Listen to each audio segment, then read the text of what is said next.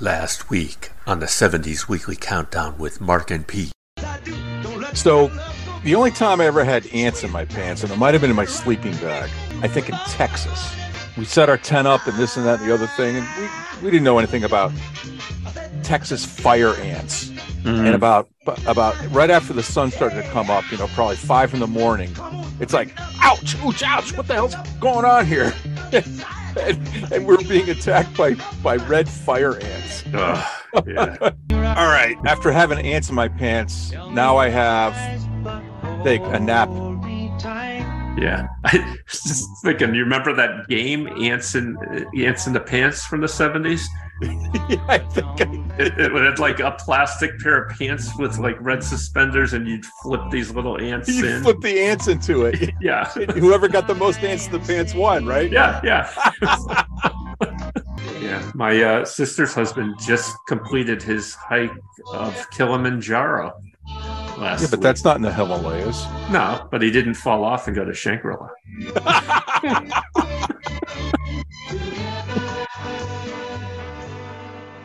And uh, I wonder if there's a vaccine for the rocket pneumonia. yeah, you know what it's called? It's called James Taylor. Which vaccine did you get? I got the James Taylor version. Oh no, I, I got the Carly Simon version.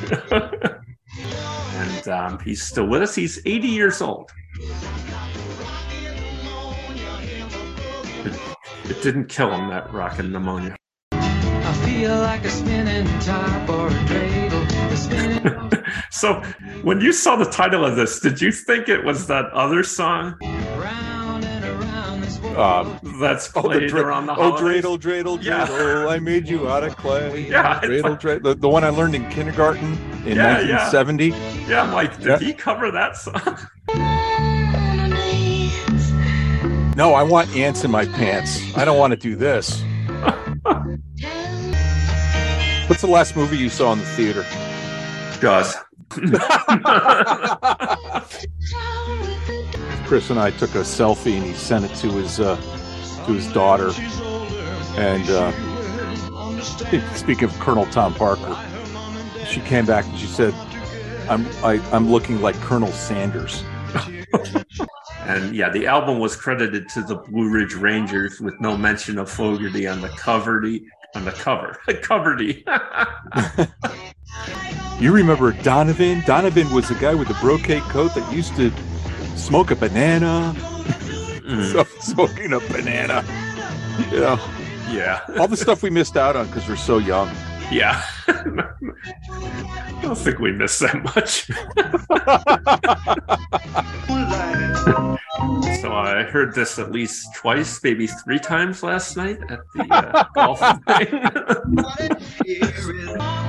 This is in the same vein as number 33. The same vein. Yeah. All right, this song has all sorts of mythology about it. Everyone knows this song, and you know who's it about? Is it Warren Beatty? Is it Spiro Agnew? Is it Redd Foxx? Uh, Yeah. You know who it's definitely not about? James Taylor? No. Rory Gallagher.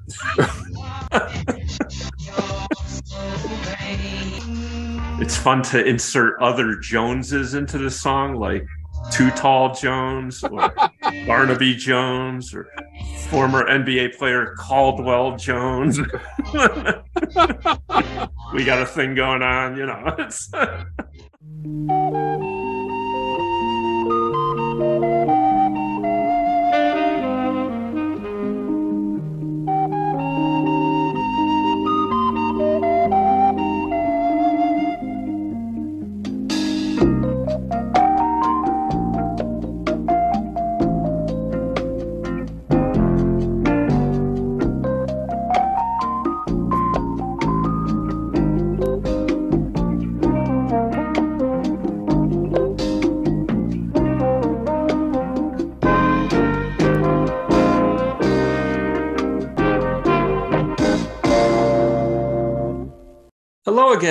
welcome to the 70s Weekly Countdown with Mark and Pete. a show where two knuckleheads review a randomly chosen American Top 40 episode from the 1970s, the most interesting decade in pop music. My name is Mark Roback, and with me is my friend and co knucklehead, Peter Gardo. Hello, Peter. What's happening? Hey, Mark. Well, it's uh, I guess it's still early February, right? Yeah. It's Kind of quiet. The Super Bowl will finally happen. I think the weekend this comes out, and Yeah. uh, and it's kind of quiet. I guess we're going to hang out this weekend, and we can talk about that next time around. Yeah. And yeah. um, but one thing that you did uh, hook me up with is uh, this past weekend. You said, "Hey, Capricorn One's going to be on this channel. Do you get it on your That's right. I forgot on your that. TV machine?"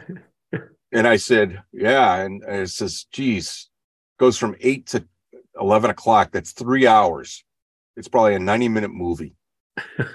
and we've talked about it. It's something I wanted to see when it came out in 1977, but I spent the time and I suffered through the commercials and I watched Capricorn One. And and it, I, you know, I, I'd say it's a good movie. Yeah. Um, I I kept on thinking that uh, Hal Holbrook was going to come out and do his his Mark Twain.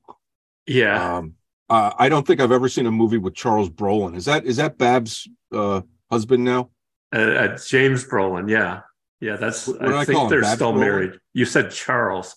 Charles Nelson Reilly. No, Charles okay. Bronson, I think you were thinking of. Yeah. yeah. And I thought the Brenda Vaccaro character wasn't very well done, even though she won a Saturn Award for for it. and and I had no idea what the Karen Black character was doing in the movie. Yeah. Who do you think stole the movie? Uh, I think. oh, I think Telly. Savalas did. It, yeah, I think Yeah. Telly Savalas. I, I mean that that always reinforced to me that Telly Savalas is pretty much always pissed off, no matter what role he's in. He's angry. Yeah. Well, I think he brought some life to it because he did. El- yeah. Elliott Gould was kind of milk toast the whole time. I did like seeing um, David Doyle from Charlie's Angels on there a little bit. yeah. and I- and and the guy who's in like Law and Order. I've never watched Law and Order, but you always Uh, see his face. yeah, the uh, the the the older guy that he, The other, he no, the other Link- astronaut. but I mean the older guy in Law, Law and Order. Yeah, um, he played Lincoln to uh, Sam Waterston, I think. Sam Waterston. Yeah, Yeah, yeah. He, he was milk toast. Him and uh, OJ didn't have a lot of lines really. You know, it was it was more the James Brolin character, you know, Yeah. without giving away the movie. But yeah, he, he had the the major role. It, it's funny because it feeds into that you know fake moon landing stuff and uh, I think it's a great a great idea, and I didn't like the end when him and the Barbra Streisand's husband and who Elliott was, Gould. who was Elliott Gould married to? Wasn't he married to uh, Barbra Streisand? Um, no, I, I forget um, who he was married to. Yeah, but when they slowed it down, they it was like Yeah. Six Million Dollar Man run to the at the end of the movie. Yeah, yeah, that that was a little hokey because they're at the yeah, yeah, Don't tell anybody. Yeah. It's just call it the end of the movie. The end of the movie. Yeah, yeah. Once again, spoiler. I'll have to bleep that out. And the other thing, I so so thank you. I, I'm I'm glad I finally saw it after really wanted to see it when I when I saw the trailers back in 1977. Yeah, Um, but we never went to the movies, as you know. But one of the things I did do in 1977 is I read the comics. And Uh, I'm reading the comics on Saturday, Saturday's paper. And I'm saying, what's going on here now? I don't have a newspaper down here. It's it's upstairs. And it says, it says, what is this? What used to be there? This is new. Funky Winkerbean is no more. It's been retired. He, It he retired it down. the whole thing, The or whole just thing. from the local No, no, newspaper. No, oh wow! shut down Well, after 50 years. yeah. Did I mean? Did you used to still read it in recent years? Because No, I stopped, I stopped reading it probably 30 years ago. Yeah when it turned dark it, it Yeah. when it was like no longer about the high school kids basically Right. so so I read, you know, of course you go to the Wikipedia, that's where you find everything, okay, the truth.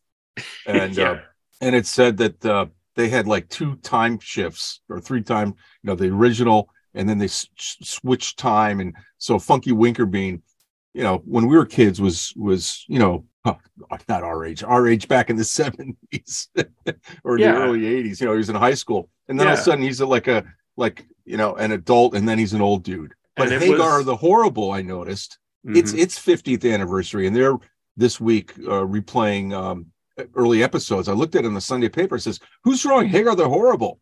It turns Yeah. out it's 50 years old, yeah. and I like Hagar the Horrible. Yeah, it's a good one. So I I still read those four serial uh, comics, but you know I read Mary Worth, which we talked about. I read uh, Judge Parker and Apartment 3G.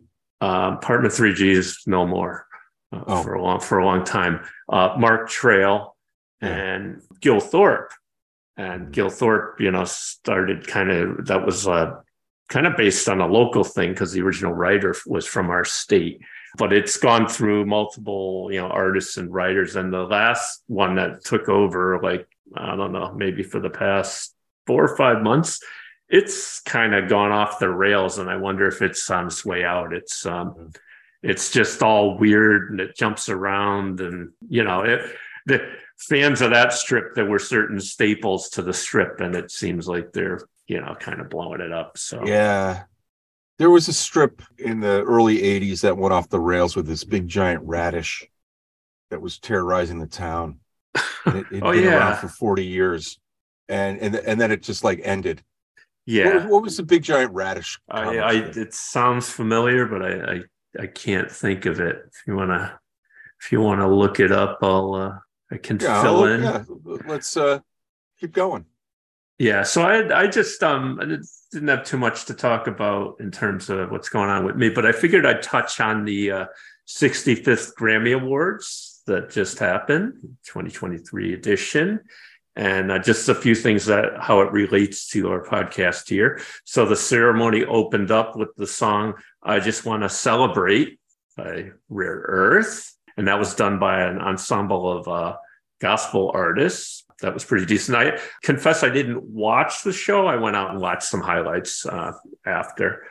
And then a little later on, they did a tribute to Berry Gordy and Smokey Robinson, and it featured uh, Stevie Wonder, uh, Smokey Robinson, and Chris Stapleton, and someone named uh, WanMor. And they did the songs "The Way You Do the Things You Do," "The Tears of a Clown," and "Higher Ground." That was interesting. And then the winner for the best contemporary blues album was Edgar Winter, and his album was Brother Johnny. And uh, it's kind of funny. Well, he had his shirt on, which was good. And, uh, and um, he got up to the microphone, and and I thought this was funny. I don't know if people might have taken it the wrong way, but he said, uh, "It's it's an honor to represent skin tone diversity."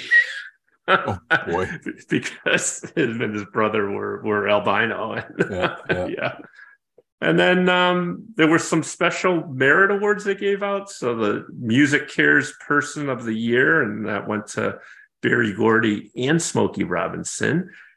And then they gave out some Lifetime Achievement Awards. Uh, and those went to the Supremes, Nirvana, Ma Rainey, Nile Rodgers, who uh, we will talk about a little bit later in this countdown, Ann and Nancy Wilson, Heart, uh, Bobby McFerrin, Slick Rick, and Dr. Dre got a Global Impact Award.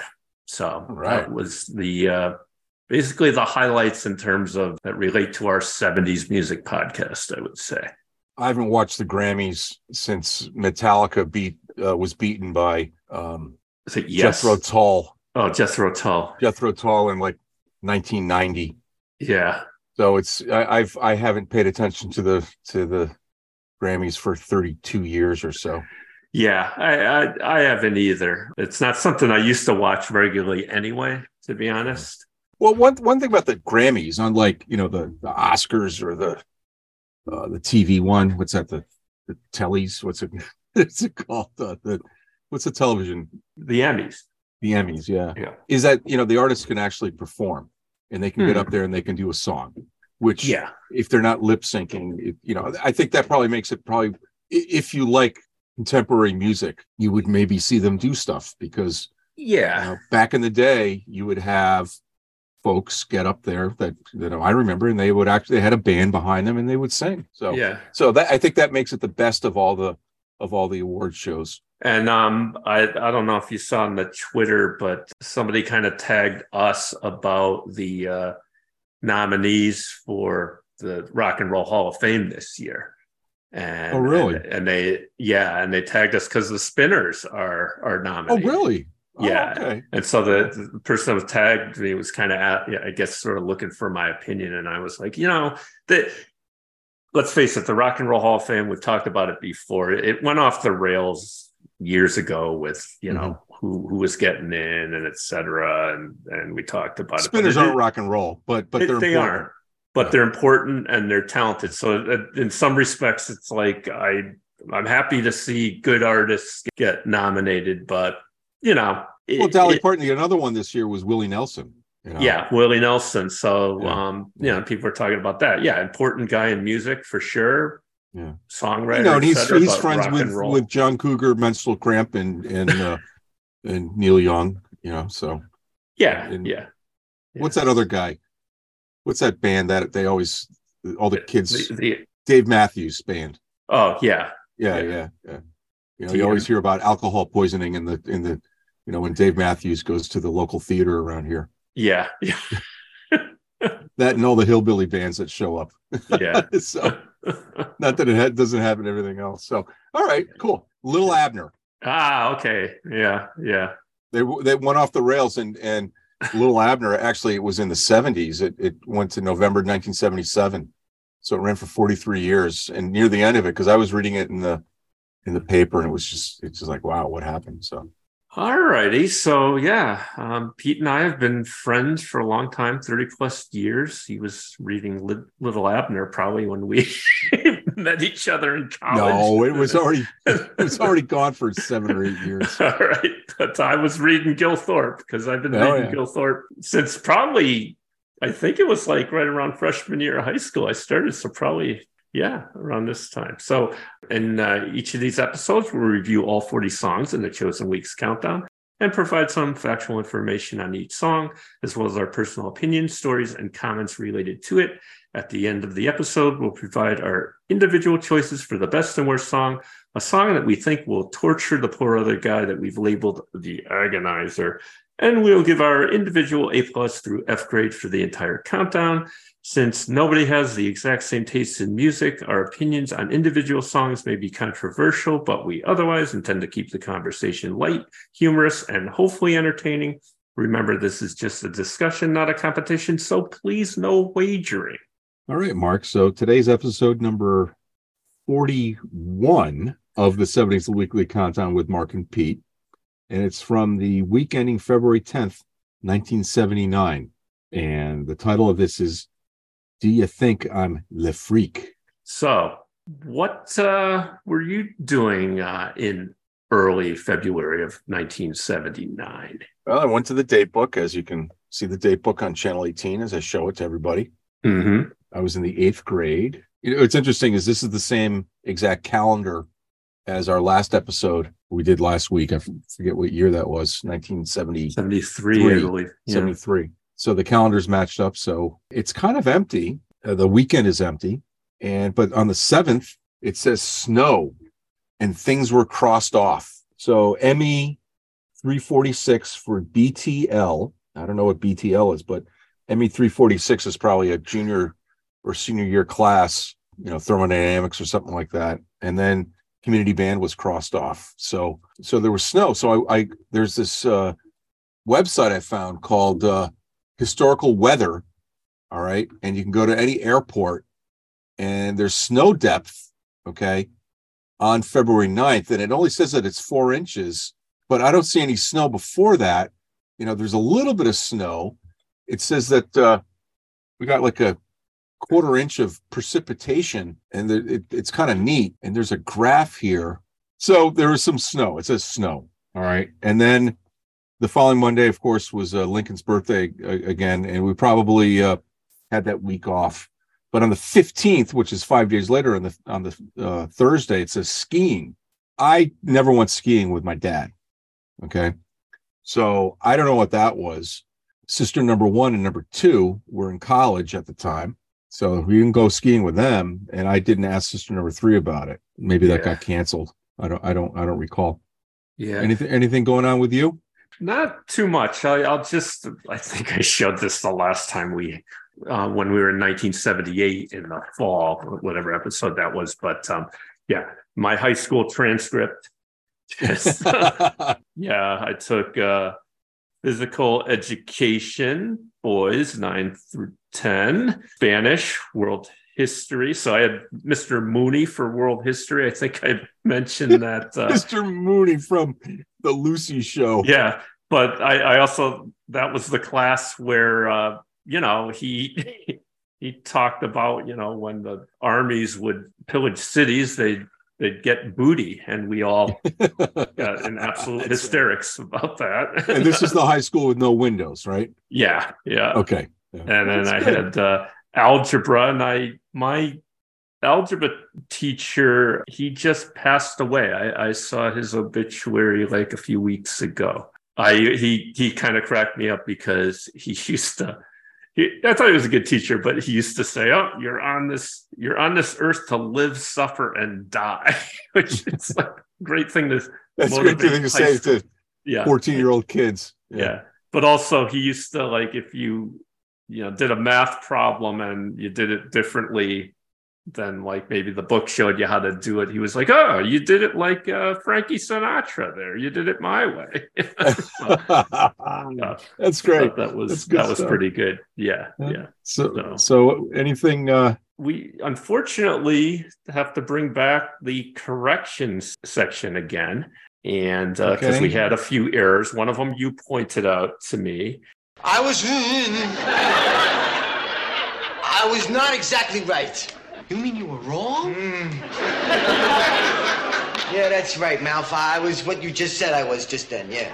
So the the first one is uh, you pointed out that the artist Lobo is actually 79 years old, not 72. mhm. So I got mixed up because I had like his hit from 72 in the notes and uh, and it was like his second hit or whatever. I just saw two. So Yeah. I messed Right. that up. yeah, and and I was r- r- r- wrong, thinking Dolly Parton met up with her buddies from uh, Nine to Five to do eighty for Brady, and you said it. Who's really in the movie? It, it is Jane Fonda and it is Yeah. Sally Field and it is Yeah. Rita Moreno Mhm. and um, Lily Tomlin, Lily? Tomlin. So that's where it gets confusing, right? Because you you would think Dolly Parton would be there if you look at the cast of Nine to 5 Mhm. and so that's why I think we both were like, "Oh yeah, Dolly Parton's in it." well, she should be in it because she's great. yeah, yeah. So anything in the uh in the morning paper because the afternoon paper was gone by now. Yeah, yeah. Um, so uh, just a couple things of note of some perhaps not must see TV. On uh, February 4th, uh, a show called Coed Fever debuts. It's a comedy and it was canceled after one episode. It was a series about college kids trying to capitalize on the success of uh, the movie Animal House. So that didn't work out. And then a few days later, on February 7th, you had a show called Super Train. Yeah, which is said to be one of the worst shows ever made. We already talked about My Mother the Car, which I think is kind of funny, Yeah. but but this is this is really bad, right? Yeah. I mean, I think their concept was kind of like a, you know, a Love Boat Fantasy Island where you'd have this all-star cast each week and all this stuff would go on on this train that was going across the country at high speed. And Yeah. So who who were the guest stars on the uh on the first episode? yeah. So on the first episode, you had Steve Lawrence. Oh, great. Yeah. You had Vicki Lawrence, no, No relation. relation. Yep. George Hamilton. Oh, wonderful. Yeah. Yep. Stella Stevens Yes. Great. and uh, Fred Williamson. So Who's that? yeah, um, you you'd recognize him, dark haired guy. Uh, did you did you watch Everybody Loves Raymond? In bits and pieces, no. Yeah, he played the parent of uh, the brother's girlfriend, the, the Oh. brother's girlfriend. Yeah, Oh, yeah, Yeah. I I didn't watch that far. Okay. Yeah, and he, and he was in some other stuff. I think he was in. Remember, uh, Mary Hartman, Mary Hartman. I think he might have been in that Yeah. back in the day. Yeah. But So- anyway, uh, that the comedian Alan King commented on on this show being a ratings failure, and he said, "It's a bird, it's a bomb, it's Super Train." So, Wasn't Alan King always on Johnny Carson yeah, uh, Tonight Show? Yeah. yeah, he was a you know comedian that had been more popular probably in the '60s, I would say, and he Yeah. you know endured. Moving a little bit ahead on February 15th, the 21st Grammy Awards were broadcast, and the record of the year and song of the year was Billy Joel's "Just the Way You Are." NRBQ That's- does a better version. Best new artist was "A Taste of Honey." Good Best- song. Yep. Best pop vocal performer. What? Boogie Oh. Oogie Oogie. Yes. Best pop vocal performance uh, by a female was Anne Murray for You Needed Me. And for the males, it was uh, Barry Manilow for Copacabana. Great song.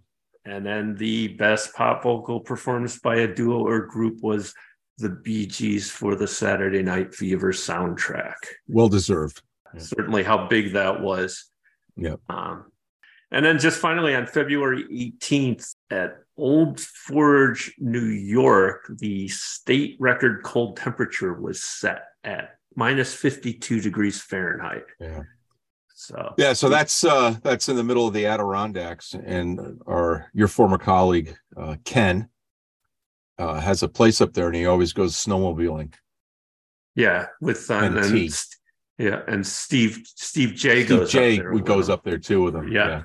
All Anything in tech? Um, yeah, nothing a note that, that I could find. Um, Okay. At least at this particular. The super train got derailed after a bunch of uh, episodes. Yeah, we still don't have good fast fast transit. Yeah. So, So uh, anything uh anything in the economy? Yeah, yeah, yeah. The usual stuff. So, uh, unemployment rate was six point one percent. Inflation rate was thirteen point three percent. The same buying power of today's dollar was about a quarter back then, twenty five cents, and the cost of a gallon of regular gas was 86 cents that would be 347 today so that's pretty much A around little higher than you than Yeah. yeah, a little higher Yeah. than right now. Yeah. Yeah, but pretty close. So, uh, does that match any uh, real time data you have?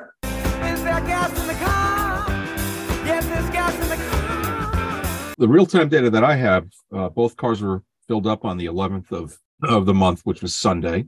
And the VW Dasher was filled up for 66.9 cents a gallon or 19.82 miles per gallon.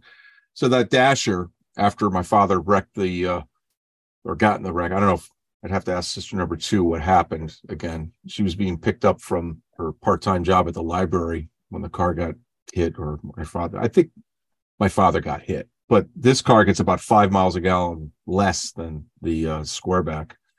And the 72 VW bus, same day, 67.9 cents a gallon, a penny more for 15.8 miles per gallon.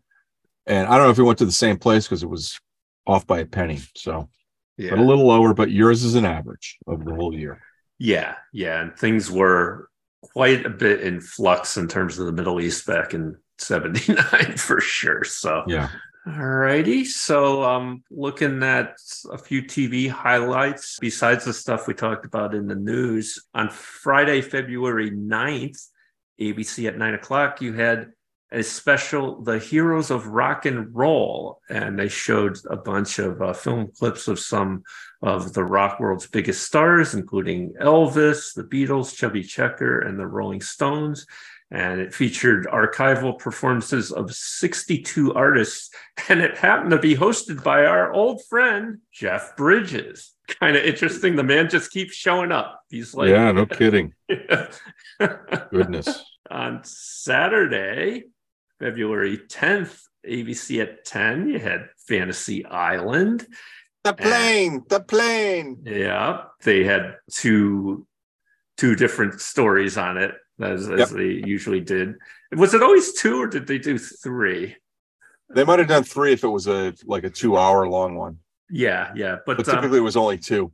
yeah but one that, of that the little float plane can only hold so many folks. yeah that's right yeah. Smiles, everybody, smiles. Yeah. one of the stories was titled "The Stripper," and it starred uh, Maureen McCormick as Jenny Collins, and uh, it, uh, she was a beautiful heiress wanting uh, to marry and to get away from her dominating father, but she became a stripper in her fantasy, I guess. Oh. So, I don't know how that worked. Hopefully, her nose had healed by then. You know, Yes. six years later. And then the other story, yeah, the other story was uh, uh, uh, the boxer, which I know is one of your favorite uh, TV episode tropes. Yeah.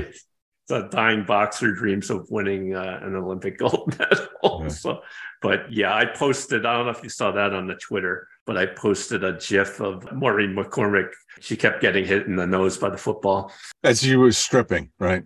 Yeah. Uh, and then uh, on Sunday, February 11th, uh, ABC at 7, the Osmond Family Hour. And they had Andy Gibb, Ruth Buzzi, and Paul Lynde on. Oh, that So- has been great. Yeah, but the Osmond Family Hour. So uh, I, I guess that was like a different show than you know. You had Donnie and Marie at one point, and uh, I don't know. I, I don't remember the the Osmond Family Hour. But Well, uh, everyone was watching 60 Minutes at at seven o'clock, and because that, that time slot used to be the Wonderful World of Disney, right? right, right, yeah. When we were younger kids, yeah, I remember that. Yeah, and then yeah, rounding out the uh, TV stuff on Tuesday, February thirteenth, ABC at eight. Happy Days, and the episode was Marion, Fairy Godmother, and it was season six, episode twenty-one, and Suzi Quatro was on as Leather Tuscadero. That's right. Yeah, Something you learned by doing this podcast. Yeah, yeah. You you had mentioned that. I didn't watch Happy Days all that much, and you mentioned you know leather Tuscadero, and I'm like, oh, I remember Pinky Tuscadero, but leather doesn't ring a bell. And, uh, yeah, yeah. You were you were correct there. So So when uh when you went to the Rialto or the Paris Theater, what would you see? I didn't see this one, but on February second in the U.S. ABBA the movie was released, and it was a mockumentary comedy drama film about the Swedish pop group ABBA's Australian tour. It had been released in Europe, uh, in Australia back in uh, December of 1977. So, but it came to the U.S. And then on February 9th, so I think I actually did see this movie in the Paris cinema, as I remember. Oh wow. Either Paris or Cinema City. Yeah, The Warriors, starring Michael Beck, Deborah Van Valkenburgh, and David Patrick Kelly. And um, this was a movie about New York gangs, and it actually um, sparked some gang violence at many theaters. Yeah, it put a stop to the film's marketing campaign. Is, is, this- is this the one where someone says Warriors? Yes. Warrior. Okay. Yeah. Warriors, come out to play. I, I did see this in the early 80s on VHS at, at a at a friend's house Yeah. who had a VCR. Because we never I never had a VCR growing up. yeah. Yeah. So- okay. so Deborah Van Valkenburgh, she was one of the daughters on, I think it was Too Close for Comfort, the Ted Knight sitcom. Oh sure. There's the, did. the blonde one and the brunette one. She was the brunette one. And Okay. yeah, the, the Warriors come out to play. That's David Patrick Kelly. And that guy always plays a villain. He was in, I don't know if you ever saw the uh, Schwarzenegger Commando movie. He plays. Oh Sul- yeah, yeah, Yeah, he yeah. plays He's the one that says, I like you. I'll kill you last. Yeah. dropped him over the cliff. Yeah, and they, uh, yeah, and the guy's like, you know, you said you were going to kill me last. He's like, no, I, I lied. Yeah, yeah. so that's the guy. I did see that movie, and I might have seen. Did I see that in the theater? Commando. That was pretty good. The guy with the chainmail, um, yeah, yeah, uh, uniform. You know, yeah. looked like and, he was um, out of the Village People. yeah, no, Alyssa Milano played. Oh, the know, the, kidnapped the, little the daughter, the daughter, of Arnold Schwarzenegger. Yeah, yeah, and you know, she was on Who's the Boss later. I never saw Who's the boss. All righty. So now, as Casey would say, on with the countdown.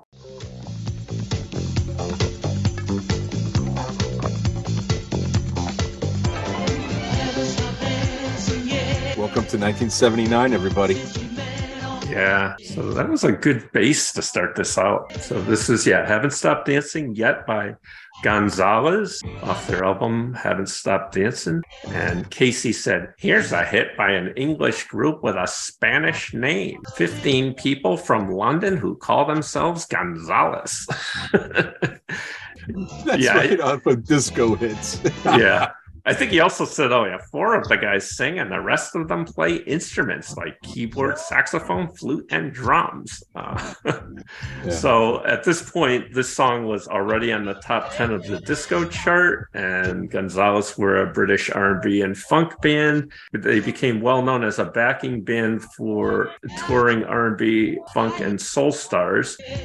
Their self-titled album was released in 1974, and they recorded a total of six albums before disbanding in 1986. And uh, this song got to number 26, and it was their only top 40 hit, making them a certified one-hit wonder. I don't remember this song at all. No, but I, I kind of like it though. Yeah, it's a good song. groove. All right. Welcome to 1979 again. Let your hair down. Time for you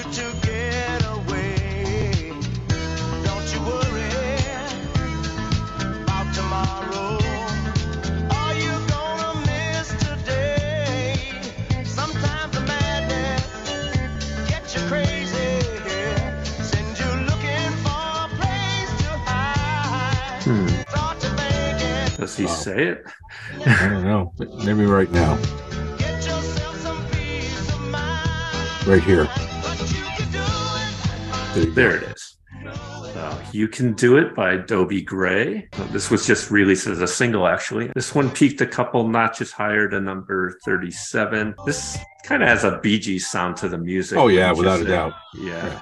And Dobie Gray was an American singer and songwriter whose musical career spanned soul, country, pop, and musical theater. His other hits included The In Crowd in 1965 and, and the big one, Drift Away, which Oh, was his biggest hit. Uh, that one went to number five in 73, had sold over 1 million copies and remains a staple of radio airplay.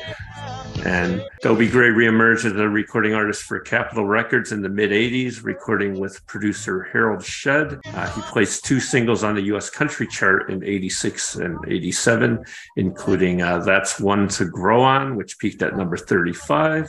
He made several appearances at Charlie Daniels' popular volunteer jam concerts. Oh, wow. Yeah. And uh, he passed away in December of 2011 at the age of 71. His his real name is uh, Lawrence Darrow Brown.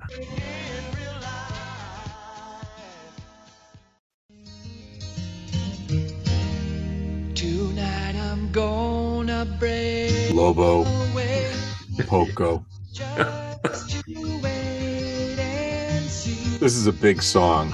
It, it, it This was. time I, of the year, 1979. I remember this song. I, I remember this too. Yeah. Maureen, just Sunday night funny got over her. this Yeah. So I'll start talking about it. This is Crazy Love by Poco off their album Legend. And Casey had this long intro about how Poco has at this point been around for 10 years. It happens all the time. This crazy love of mine There it is. And um, yeah, they were very well respected, but their albums were only moderately successful. And this was their first top 40 hit. They only had one original member left at this point, Rusty Young. Former members included Richard Furay, Jim Messina uh, of Loggins and Messina, and Randy Meisner of the Eagles. This one peaked at number 17. They would have uh, another top 40 hit in 1979 with Heart of the Night that went to number 20, and two more in 1989 Call It Love, number 18, and Nothing to Hide.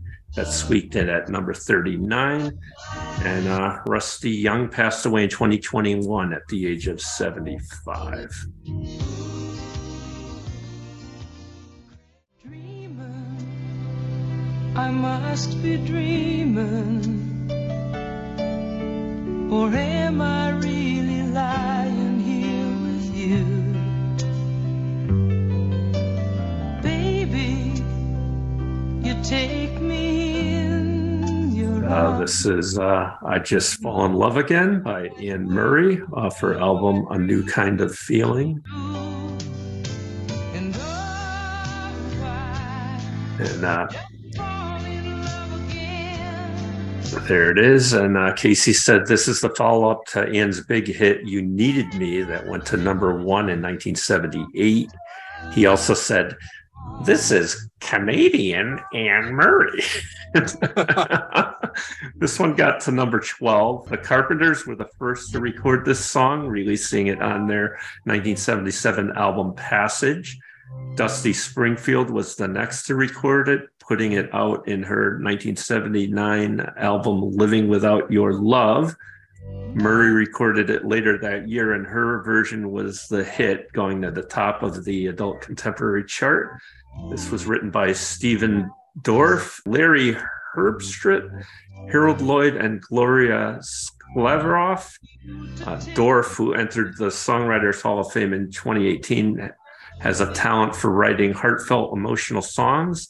His credits include Through the Years by uh, Kenny Rogers and Yep. Fire in the Morning by Melissa Manchester. Just one touch and then You don't bring me flowers. You don't Didn't we talk about this one before? Yeah. hardly talk to me So this is You Don't Bring Me Flowers by Barbra Streisand and Neil Diamond. And we had this on our episode 28 from November 18th, 1978, where it was number five. It had gotten to number one and it's been on the chart for 16 weeks. Wow. And as mentioned, this song evolved when a disc jockey mixed single versions recorded by Streisand and Diamond separately together, and that gained local popularity. And uh, so that prompted Columbia, Streisand, and Diamond to record their version together. Big song.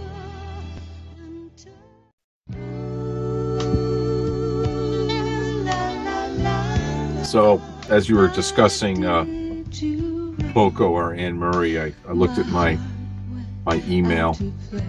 James Taylor is playing the local amphitheater on June June 25th, or excuse me, June 26th, um, which is a Monday. If you want to get me a a birthday gift, and uh, Is the Eagles opening up for him? Or no? yeah. so this is uh, "Ooh Baby Baby" by Linda Ronstadt off her album "Living in the USA." We actually had this one also on episode 28. It was at number 31. It had gotten a number seven, and uh, this was a cover of uh, Smokey Robinson and the Miracles hit from 1965.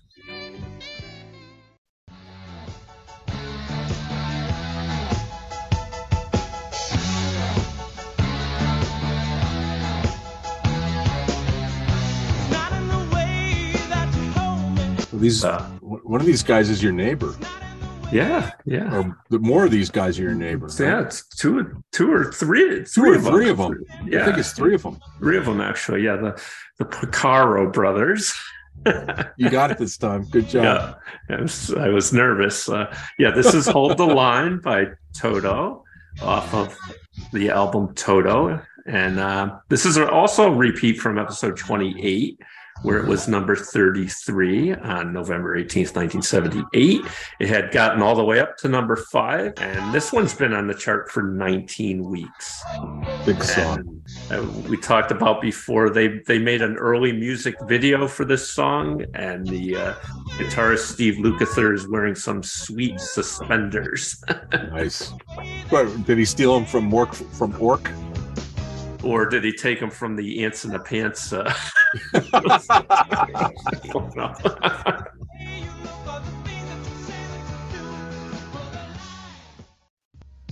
guess you wonder where I've been. I searched to find. I think this song is so good. yeah, this is really good. This is really, really good.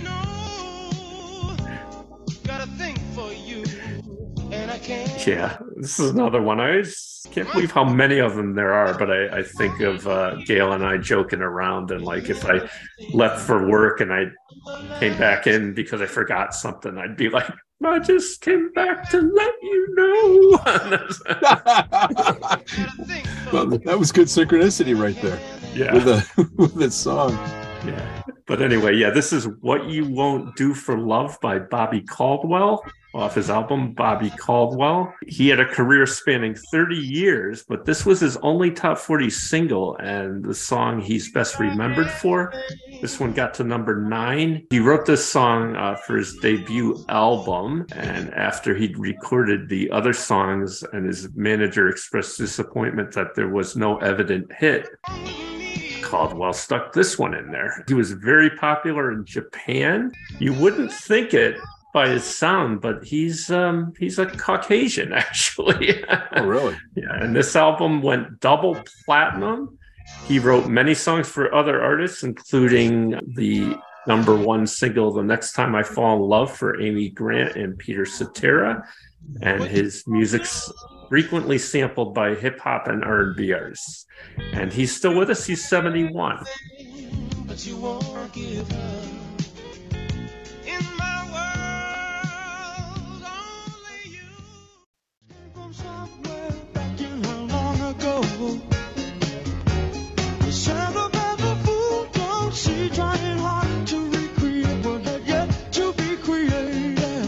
Sounds like the record skipping.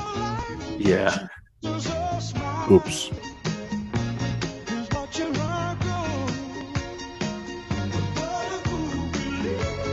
There it is.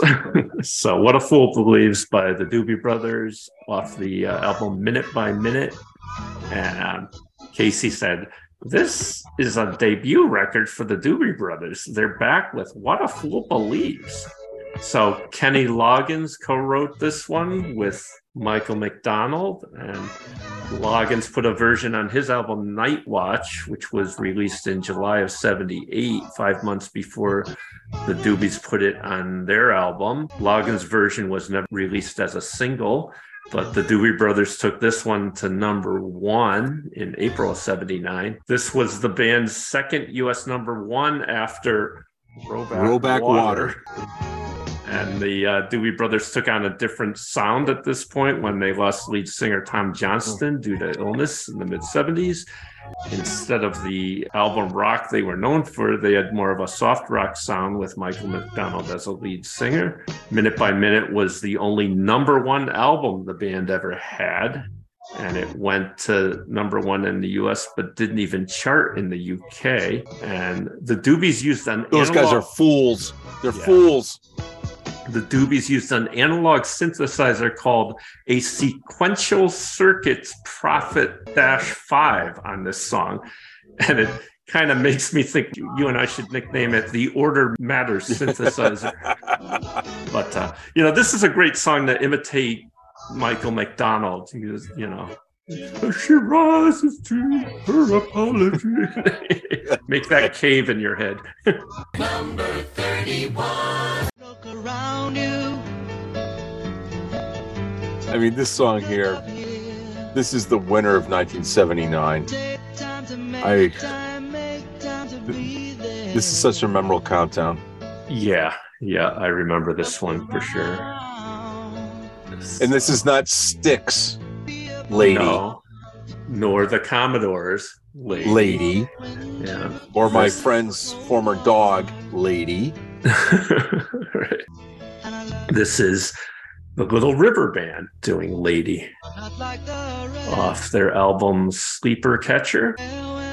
And this one went to number 10. It's off the same album as their bigger hit Reminiscing, that went to number three in 78. Those were two of the biggest of their 13 top 40 hits between 1976 and 1983. And as we mentioned, there are a few hits with the title Lady. And um, yeah, Little River Band are a rock band originally formed in Melbourne, Australia in March of 1975. And the band achieved commercial success in both Australia and the US. They have sold more than 30 million records. Wow.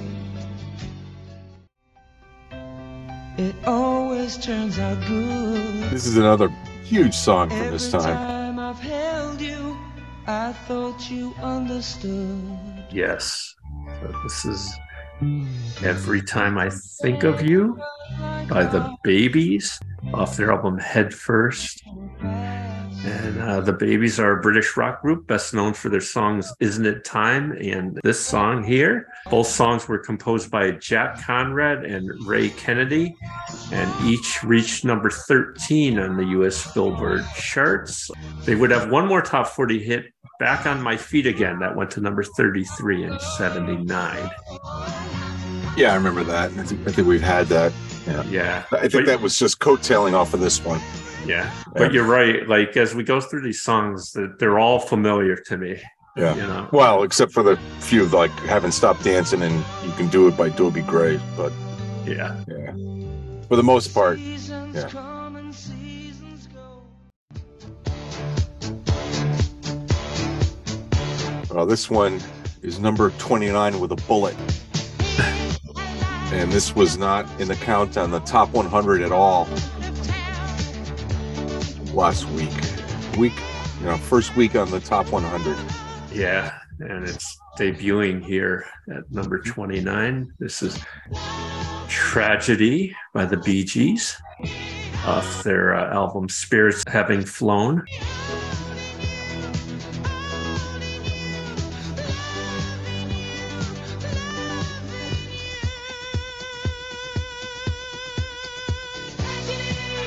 There it is. This song would reach number one on March 24, 79, giving the Bee Gees their eighth chart topper in the US.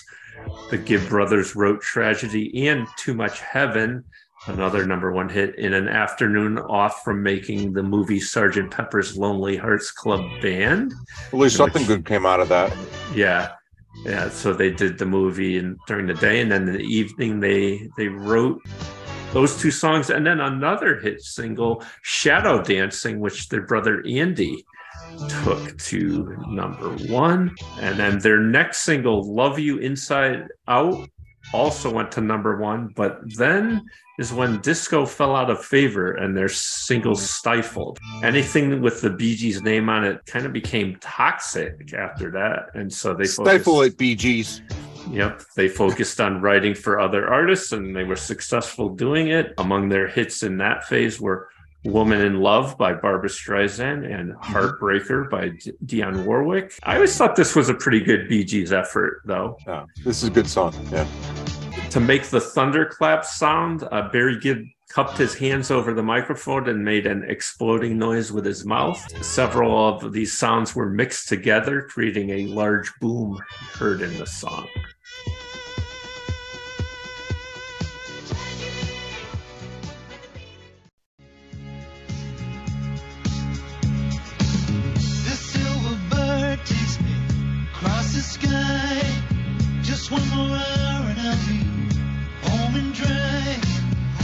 So this is one I didn't remember actually. I certainly recognized the voice of the artist. This is Al Home- Stewart, right? no. this is Gerry Rafferty. Oh, Yeah. okay. And it's Home and Dry off his album City to City. Off this album were his earlier hits Baker Street and Right Down the Line. This was the least popular of, of the three songs, only getting to the, right here, number 28. Uh, Gerry would have two more top 40 hits Days Gone Down, number 17, and Get It Right Next Time, number 21, both in later 1979. And yeah, Gerry unfortunately passed away in 2011 at the age of 63.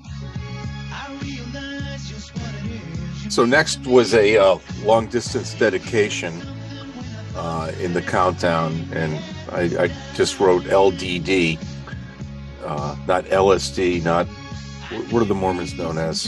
LDS, Yeah. Latter Day Saints. Latter-day- Sure. so uh, Latter Day. so yeah. Um, I have that he played Lean on Me by Bill Withers. Was yeah, I think that was it. a, Yeah, yeah. yeah, yeah. So we'll go on to number twenty-seven right now.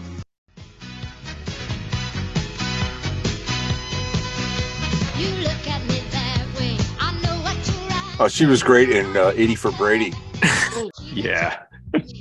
So yeah, gave it away, but yeah, who could mistake this voice? Yeah, This come is- on. This is great. Yeah. This is Dolly Parton, and this is Baby I'm Burning off her album Heartbreaker. This one got a couple notches higher to number 25, but went to number one on the country chart. And it's kind of a country meets disco burner inspired by Dolly's Nights Out at Studio 54. Oh my goodness. Imagine Yeah. what she was wearing, you know? Yeah, she uh, reco- she uh, said in her her 2020 book Songteller, um, she'd go there and everybody was dancing, and she she didn't. She just liked to watch and sit Mhm. there and be part of the whole scene. She'd just sit on the couch and talk to people like Andy Warhol. And, uh, uh, yeah, although some of her previous songs like Jolene were revamped for the dance floor. Baby I'm Burning was Dolly's first song purposely aimed at the disco craze, and it landed at number 15 on the dance chart. Wow. And Heartbreaker is Dolly's 20th solo album and her third consecutive number one on the country chart.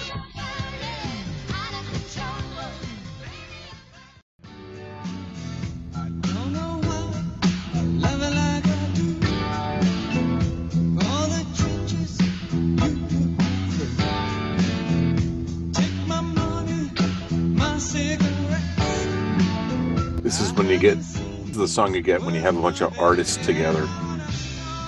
Yeah. Went to the Rhode Island School of Art. And, and they like uh,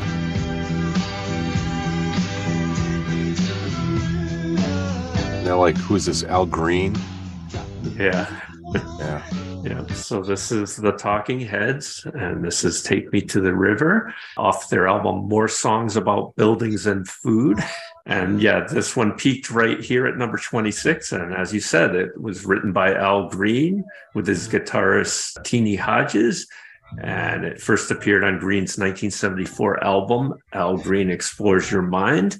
Uh, it wasn't a hit, but it attracted lots of cover versions, including uh, by Syl Johnson in 1975. Foghat did it in 1976, and Bryan Ferry in 1978. Green and Johnson's versions were well known in the R&B circles. A key element to this Talking Heads version of the song, apart from other covers, is the tempo. They had been playing the song live for a while and had a good feel for it when they entered the studio. But when they recorded it, they played it as slowly as they could without losing the groove. Oh, it has a groove. Yeah. And this gave the song a seductive feel that set it apart. Take Me to the River was their biggest hit to this point and the only single from the album. It earned them a spot on American Bandstand, getting them on national TV for the first time. These guys were inducted into the Rock and Roll Hall of Fame in 2002. This was the only cover song they ever did. David Byrne resented that it wasn't one of his songs that was the hit. So he said, I'm not doing any more cover songs. And the Talking Heads would uh, have two more top 40 hits Burning Down the House, went to number nine in 83, and Wild Wild Life, number 25 in 86. And um, at the beginning of COVID 19, Once in a Lifetime reached number 10 on the rock digital song sales list. All right, number 25. Many long conversations, and no one is hearing a word. Uh, I remembered this. Did you? you did? Yeah. Oh, yeah, I remember this one. This Uh-huh. Dancing Shoes by Nigel Olsen or yeah, Olson. Ol- Ols- Olson. Yeah. Yeah. When you used to come to the plant, you know, before you, you know, get ready to go, put on my safety shoes. Did okay. Yeah. Did you do that? I didn't do that. Oh, come on. You should have. yeah. I was thinking it was that other song, you know, that my my my my my dancing shoes. Is that Ringo did that one or something? No, no. yeah. That was KC and the Sunshine Band. Ah, okay. Put on my dancing shoes and boogie with you. Yeah. Okay. So this is, and then of course, the companion song is "Put on my safety glasses." Okay. okay. so, anyhow, let's go on to number twenty-four. Yeah.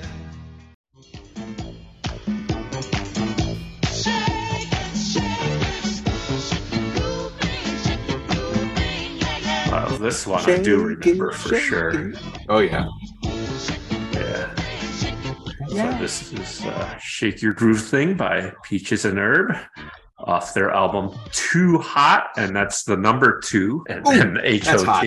Yeah, and Casey said several weeks ago, Peaches and Herb peaked at number two on the disco chart. This week they're at number twenty-four on the pop chart. This would get to number five. This song was a Freddie Perren production. Perren worked at Motown Records, where he co-wrote uh, the Jackson Five hits "I Want You Back," "The Love You Save," and before perf- uh, forming his own production company with another former Motown writer, Dino Fekaris.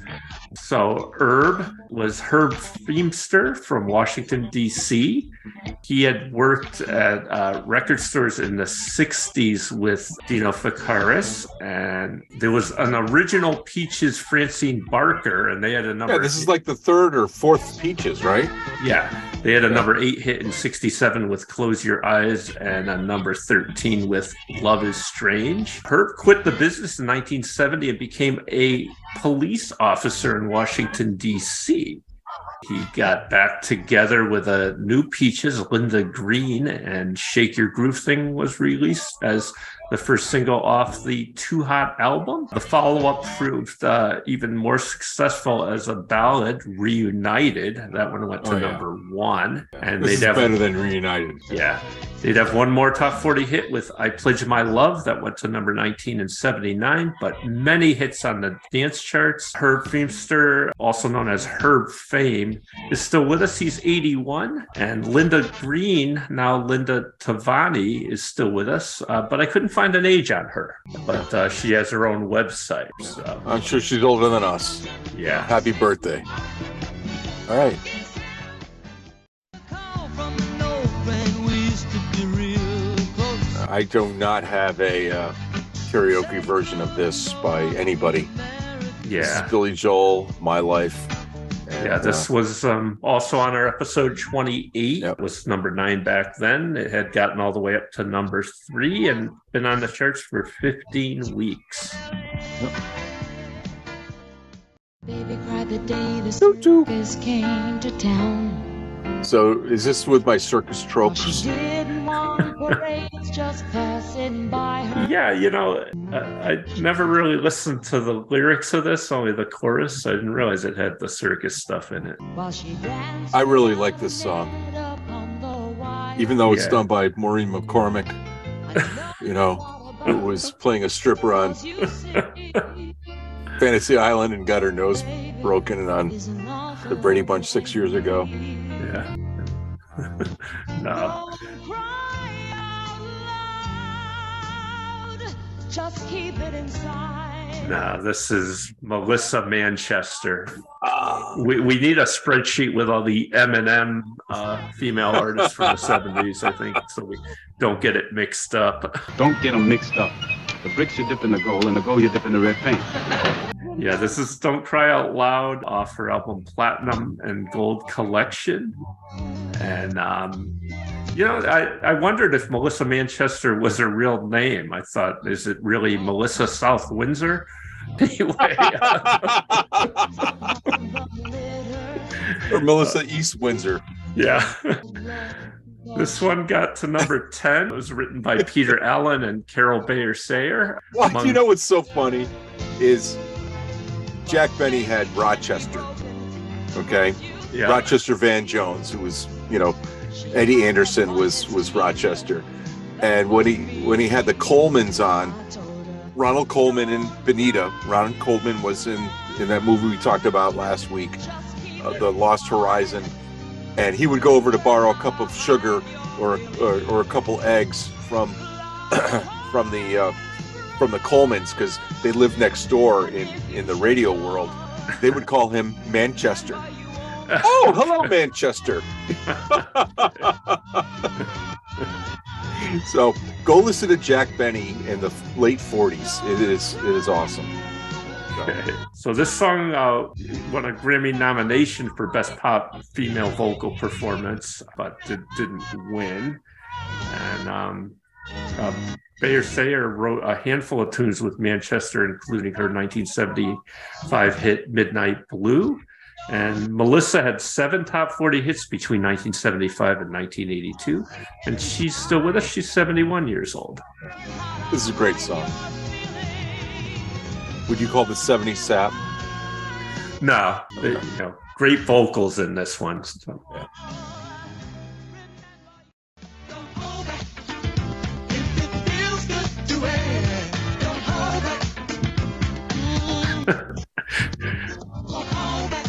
So I'm glad I heard Casey pronounce this because I wouldn't have done it right.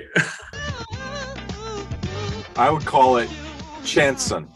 right? It's, it's really chanson. Chanson. yeah. C H A N S O N. Yeah. It's it's a French pronunciation, and uh, yeah, this is their song "Don't Hold Back." They were an American studio-based disco group from the late '70s, led by bassist James Jamerson Jr. and guitarist David Williams. Chanson is a French word meaning song, so oh. those those French have a different word for everything. It's So this- very well regulated. Yeah. So this was a one-hit wonder, reaching number twenty-one.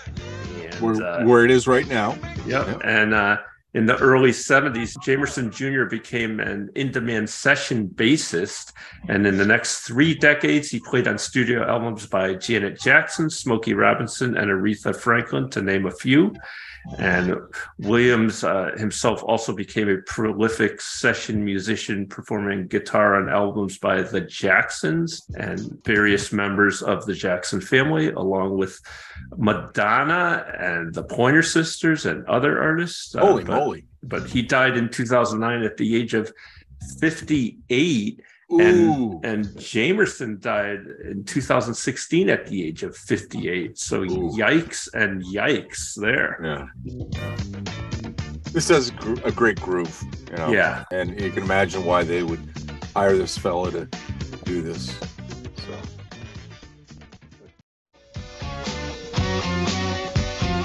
All right.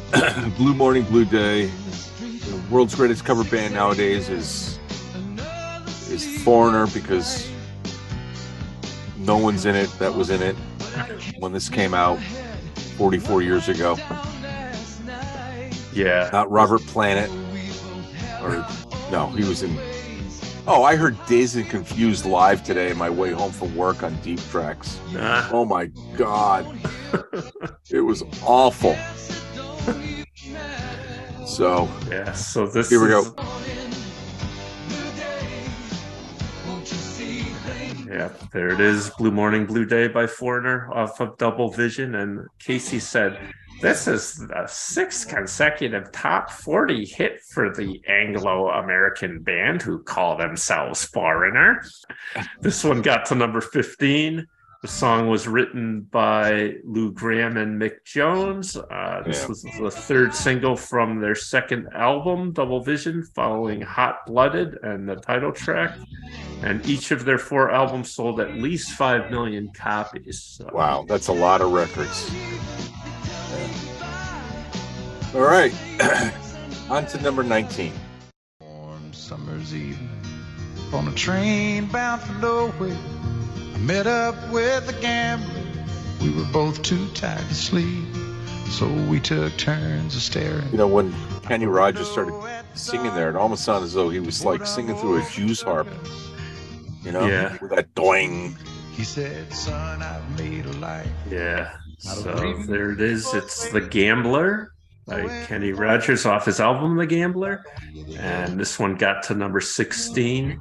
I remember this being very popular because when I was in uh, freshman year of high school, I used to play poker with some kids in the neighborhood. And it was like, we'd always sit there and go, oh, you, you got to know when to hold them. but uh, The Gambler was written by Nashville songwriter Don Schlitz. And I'll have a according to- Schlitz. yeah. According to the Reader's Digest Country and Western Songbook, Schlitz wrote the tune in honor of his late father, quote, the best man I ever knew. he wasn't a gambler, explained, but the song was my way of dealing with the relationship that I had with him. And the hold 'em and fold 'em phrase became a common saying and is one of those lyrics that sounds like it must have already existed in the collective consciousness. But Schlitz insists that he had never heard it before when it came when he came up with it. And uh, this song had a huge impact on both Kenny Rogers and the writer Don Schlitz. Uh, Rogers had three number one country hits under his belt at this point, but The Gambler gave him the title track to his biggest selling album. Schlitz was able to quit his graveyard shift job as a computer operator at Vanderbilt University to become a full time songwriter after this hit song. So, Well, you know, Schlitz has real gusto. yeah. It's also the beer that made Milwaukee famous. Yeah. It's just a kiss of the hops. It's the greatest name in beer. and when it's right, you know it. Yeah, it was my father's brand after he switched from Schaefer in the 70s. Well, that's the one beer to have when you're having more than one. Right.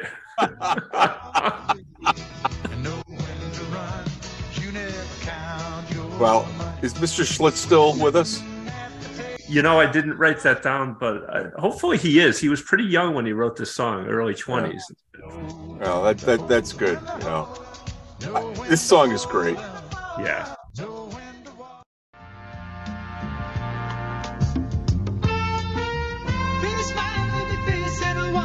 Okay, give me a Roman numeral because you know the Super Bowl's this weekend, Um, which is uh uh, what L V I I.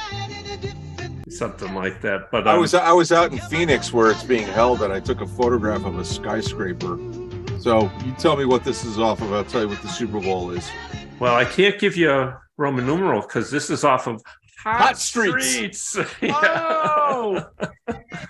so this is Chicago No Tell Lover. Is I swear, is this Chicago trying to copy the Bee Gees? Maybe. but uh, this was written by Peter Cetera, Lee Loughnane, and Danny Seraphine.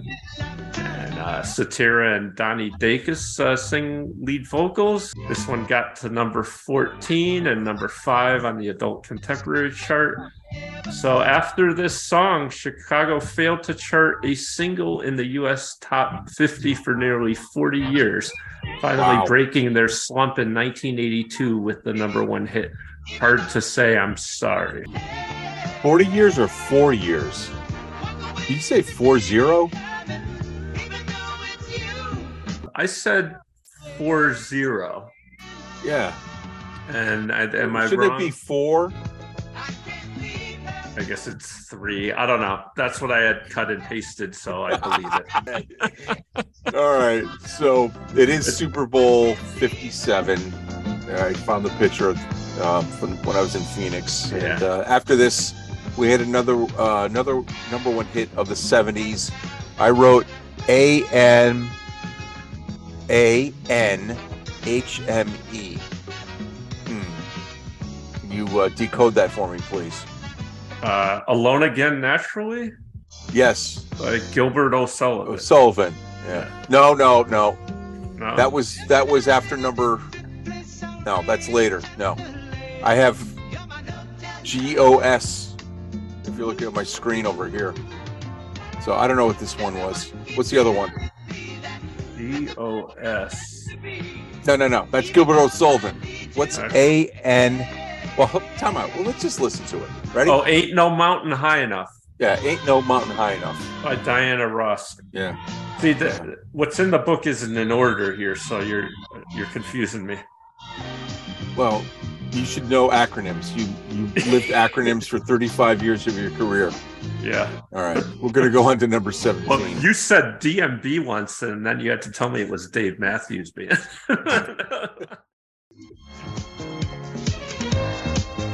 Heaven knows, man. Heaven knows. Baby, please. Baby, Please don't take your love from me. please don't take your love from me. This is this is a great song. yeah. Ooh, ah. Yeah. so silently. Listen to the words I say. Listen to the words I say. Just for play. Won't you listen to me?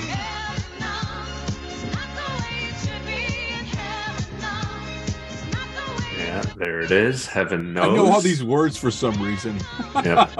and so the this is credited to Donna Summer with Brooklyn Dreams. This got to number four. Joe Bean Esposito sings on the track with Donna Summer. It's not a typical duet as it's all from the same perspective. Esposito just echoes her lines in the verses. Hey, Espo. Yeah. Espo was in the group Brooklyn Dreams, which was also signed to Summer's label Casablanca. His bandmates Bruce Sudano and Ed Hokenson sang backup on the track. After the song was released, Brooklyn Dreams toured with Donna Summer so they could join her on stage and perform Heaven Knows. They made a number of TV appearances performing the song as well. At the time, Summer was dating Sudano, and in 1980, they were married. And the Oh. union lasted until Donna Summer unfortunately died in 2012 at the age of 63. Yeah. And Summer wrote this with the help of Pete Bellotte, Greg Mathieson, and Giorgio Moroder. Giorgio Moroder. Yep. Had him before with the disco stuff. Yeah. This is this is. Uh, I, I'm back. I'm back in the eighth grade with this. This is great. Yeah.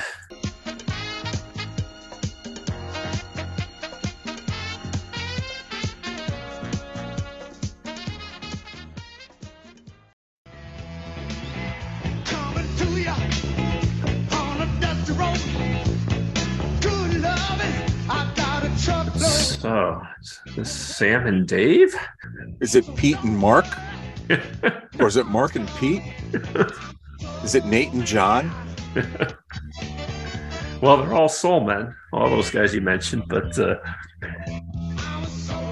uh, this is Soul Man by Is the it Hamilton, Joe, Frank, and Reynolds?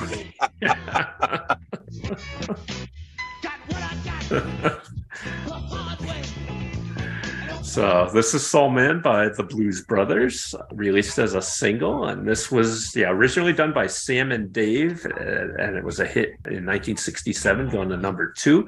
This was written by Isaac Hayes and David Porter.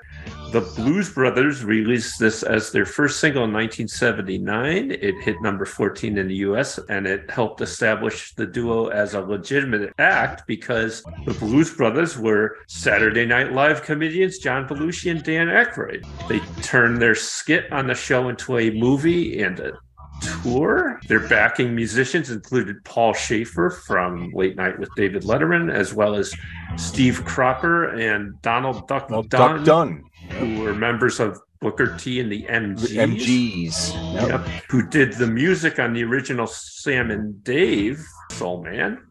And the Blues Brothers performed the song as the cold opener of a November 1979 episode of Saturday Night Live. They later released the song as a single, which reached number 14 in February of 79. That must have been November 70. November '78. Yeah. Yeah, yeah. The Soul Man was educated at Woodstock, sometimes misheard as educated from Goodstock. This was written two years before the famous festival.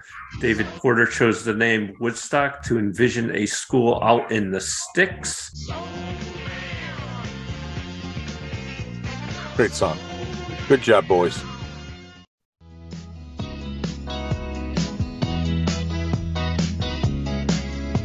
You know, I'm gonna have to force myself to listen to like the local pop radio station on the way to work one day because this is a great variety and to go from Kenny Rogers to Chicago to Donna Summer to the Blues Brothers and now to this song by uh, Ian Matthews called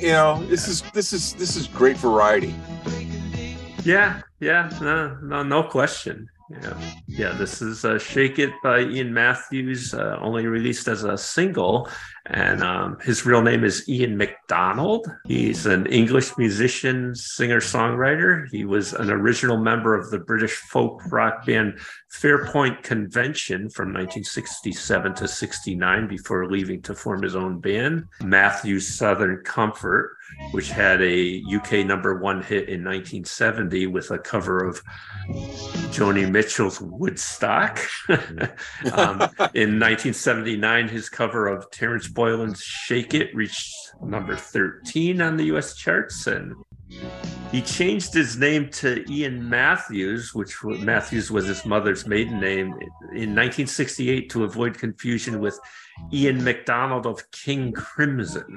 And uh, Oh, okay. yep, he's still with us. He's 76 years old.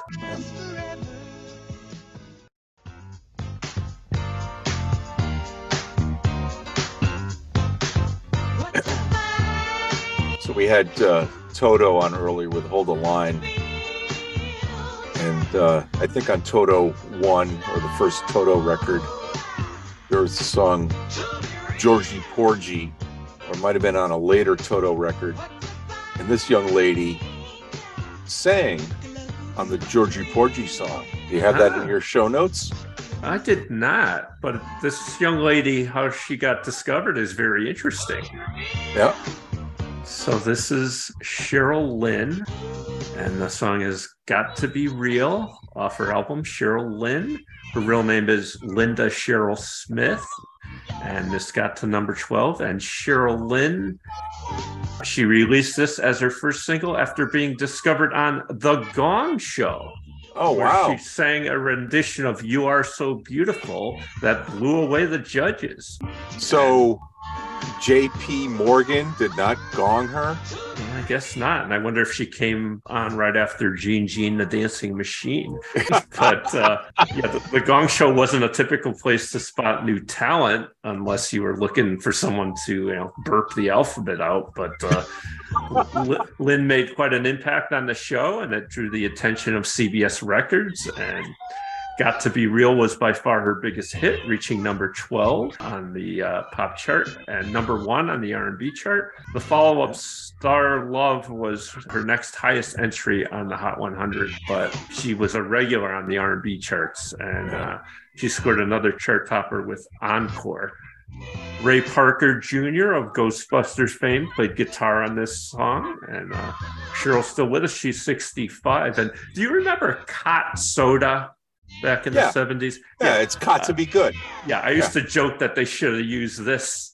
It's, it's, yeah, hot to be real. So I looked up Georgie Porgy, and uh, it was written by David Paich, and it was on the Toto first record. All right, where it's, where it's- where Hold the Line was, and the lead vocals are performed by Steve Lukather and Cheryl Lynn, Ah, and uh, it's singing the adoption of the nursery rhyme Georgie Porgy, and you'll hear that on Yacht Rock Radio. So yeah, interesting. It- she's great. yeah, and it's funny. The end of this song, I, I swear it must have inspired Mariah Carey. Oh yeah, Does a Yeah. you know big, big vocal yeah, ending. she's great too.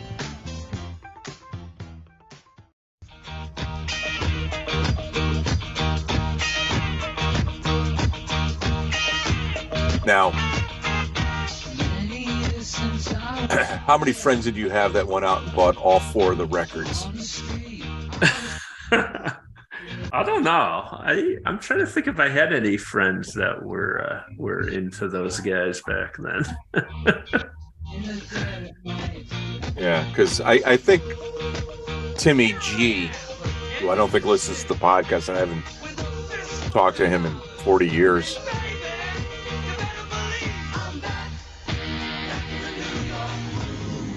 Had this, but our our guest uh, host Jaime bought all these records probably 30 years ago, you know, for a dollar each. Uh-huh. And this is this is uh, uh, not Peter Criss. Uh, It's not Paul Stanley. It's not Gene Simmons. Who is it? Ace Frehley, whose real name is Paul Daniel Frehley. Yeah, this one peaked right here at number 13. Ace Frehley is a full blooded New Yorker, but New York Groove was written by an Englishman, don't you know? Russ Ballard. Oh, Russ. Ballard, who wrote who wrote the Rainbow songs and the Santana songs. Yep, and he was a guitarist with the band Argent. Yep. Hold your head high. Yep. And he wrote the the bones of the song while on a plane flying to New York to work on a Roger Daltrey solo album. And Ballard hadn't been in the city in a while, and he was getting back in the New York groove. He had written a song called You Move Me for the English band Hello. And when he returned to the UK, their manager asked for another song, and he gave him New York Groove, which they released in 1975. Their version was a top 10 hit in England and Germany, but made no impact in the US. And Ace Frehley, the guitarist for Kiss, turned it into a hit stateside with his version that came out in 78, which became his signature song. And he says, quote, a lot of people think I wrote New York Groove. He told Songfacts, but that was a cover. He was still with Kiss when he released the song. And as you alluded to, in 1978, each member of the band released a solo album on the mm-hmm. same day as part of a mostly friendly and highly marketable competition. And Simmons had the best selling album, but Frehley had the only hit song with New York Groove. And Ace is still with us. He's 71, so he's not in the Kiss casket yet. What, what was he? He wasn't the cat. He was a spaceman. Yeah. Yeah, yeah. The cat was Peter Criss. Yeah. Yeah. And the demon was. Oh my gosh, I'm not part of the Kiss Army. So I'm gonna stop right there. Yeah. Okay. Good song. Lo- Loci Well and done. Veal. Weren't they on Star Trek? Loci and Veal with the black and white faces? That's right. I am black on the right side. Loki is white on the right side. All of his people are white on the right side. And one of them was uh was the Frank- Joker, uh Frank Frank Gorshin. Gorshin. The Riddler. Yeah. The Riddler. Yeah. What did I say? The Joker? Yeah, no, it wasn't it wasn't Cesar Romero. Yeah.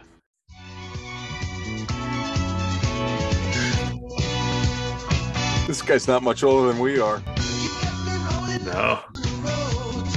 but he's got a lot more miles than us, I think. Yeah. Yeah. For sure. This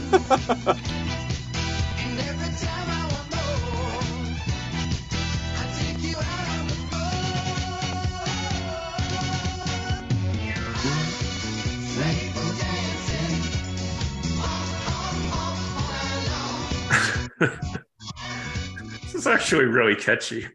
It is. So yeah, this was I was made for dancing by Leif Per Nervik, also known as Leif Garrett. The song was written by Michael Lloyd, and it got to number ten. It also reached number. Is it. Lloyd or LaLloyd? it's Lloyd. Okay, you got to say it that way then. LaLloyd. Yeah, I don't understand LL. You know, it's like La Llama. yeah. But uh, this one got uh, yeah number two, number ten in Germany, and uh, number twelve in Japan, and it ranked number 37 on the Billboard year end Hot 100 singles of 79. This one was one of Leif Garrett's uh, three top 40 hits and his biggest. The others were covers, the Beach Boys Surfing USA and Dion's Run Around Sue. This one wasn't. And uh, Leif is still with us. Yeah, he's 61, has, has lived all 61 of those years. You found time enough to love, and I found love enough to hold you. So tonight, All right. Did Casey say anything about this? And not, nothing that I wrote down. 'Cause This is Barry. Yeah. Lost in the feeling. So glad you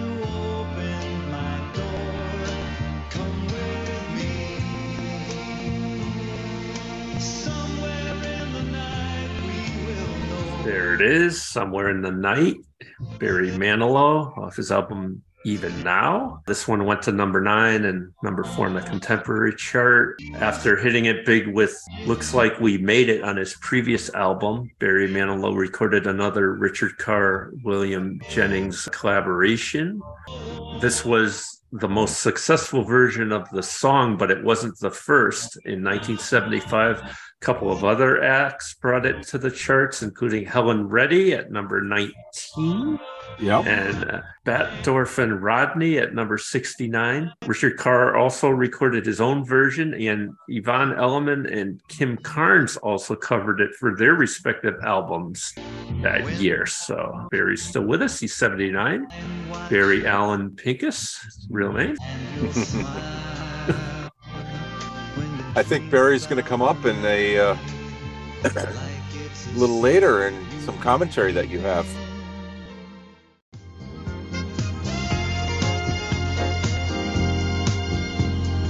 I like this song. I, do hate who wrote it. Oh, I shouldn't say hate. I I have Love hate relationship. love hate relationship. yeah, because I think this is the best cover of a Neil Young song ever. Yeah. Yeah. I didn't know it was Neil Young either. So Yeah. Yeah. This is this I boy.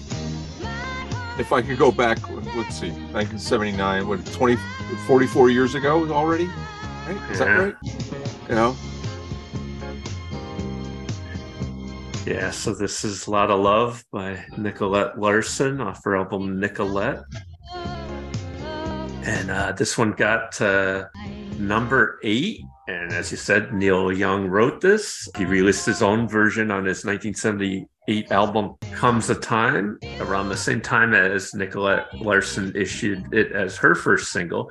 Neil Young started playing the song live in 1976, long before he recorded it. After it became a hit for Nicolette Larson, he would sometimes slip it into his sets, baffling the more fair weather of his fans who didn't know he wrote it. Nicolette Larson worked with Neil Young as a backup singer, first on his 1977 album American Stars and Bars, and then on Comes a Time. And according to Larson, she heard the song when she found a tape on the floor of Young's car that included his demo. And she put it in the tape player and commented on what a great song it was. And Neil said, You want it? It's yours. Um, Good for him. yeah. Rolling Yeah. Stone declared Larson female vocalist of 1978, but she had trouble following up with Lotta Love with another hit. The highest she got was number 35 with her 1979 Michael McDonald duet Let Me Go Love. And in the mid 80s, she switched genres to country and made a handful of appearances on the country chart. And unfortunately, she passed away very young, only only at 45 in 1997. I just saw the Mannix last night where the Buffalo Springfield are on playing in the back Oh, of yeah. the club. yeah. Yeah. And uh, yeah, Neil Young was there.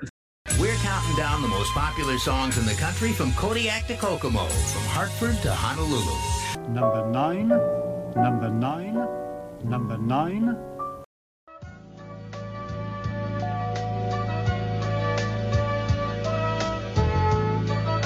Well, good for the brothers Gibb.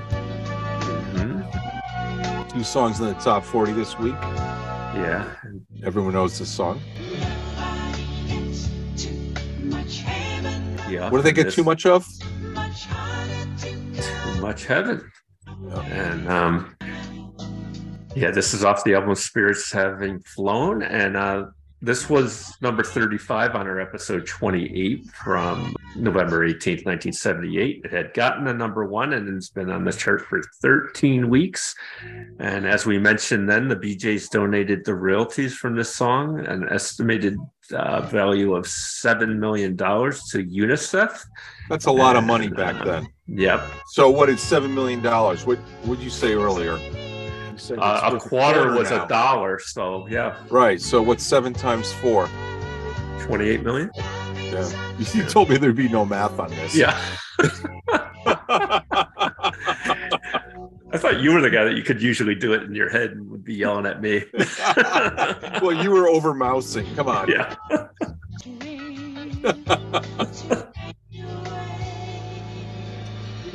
All right. So we're going to go from uh, number nine to what happens, uh, Mr. Math? What's lower than than nine? Uh, number eight. But the ninth month is September. Yeah, or September. And this is September by Earth, Wind, and Fire. Off the Best of Earth, Wind, and Fire, Volume 1. And Casey said, Now I have the song from the reigning champs of the soul artists. They're number one in four categories last year soul album single, soul album, soul singles artist, and they were named the number one soul artist of 1978. The song has a tendency to make people happy whenever they hear it, including myself. And uh, Allee Willis, who wrote the song with Maurice White and Al McKay from Earth, Wind, and Fire, described it as joyful music. This one peaked at number eight. Now, our friend and loyal listener Mike T texted me, not knowing that this was on the countdown, but he came across something and he realized that he went to the big state university in our in our state, uh, where the husky is the symbol. And his RA in his dorm was a guy by the name of Mo Pleasure or Morris Pleasure. He played with Earth, Wind, and Fire for nine years in the uh, Wow.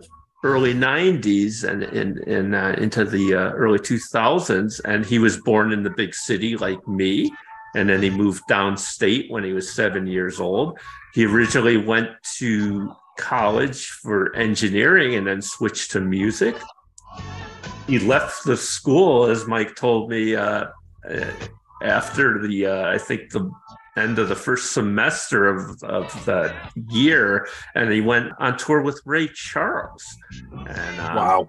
yeah after that he did yeah nine years with earth wind and fire starting in 1993 he's currently bette midler's music director And who did that before Mo? that was mr barry manilow That's right. yeah. And he has collaborated with artists such as Natalie Cole, Roberta Flack, Michael Jackson, and Peter Cetera. And he also does a lot of philanthropy work, uh, trying to encourage kids to get into music. So, uh, yeah, he's very interesting.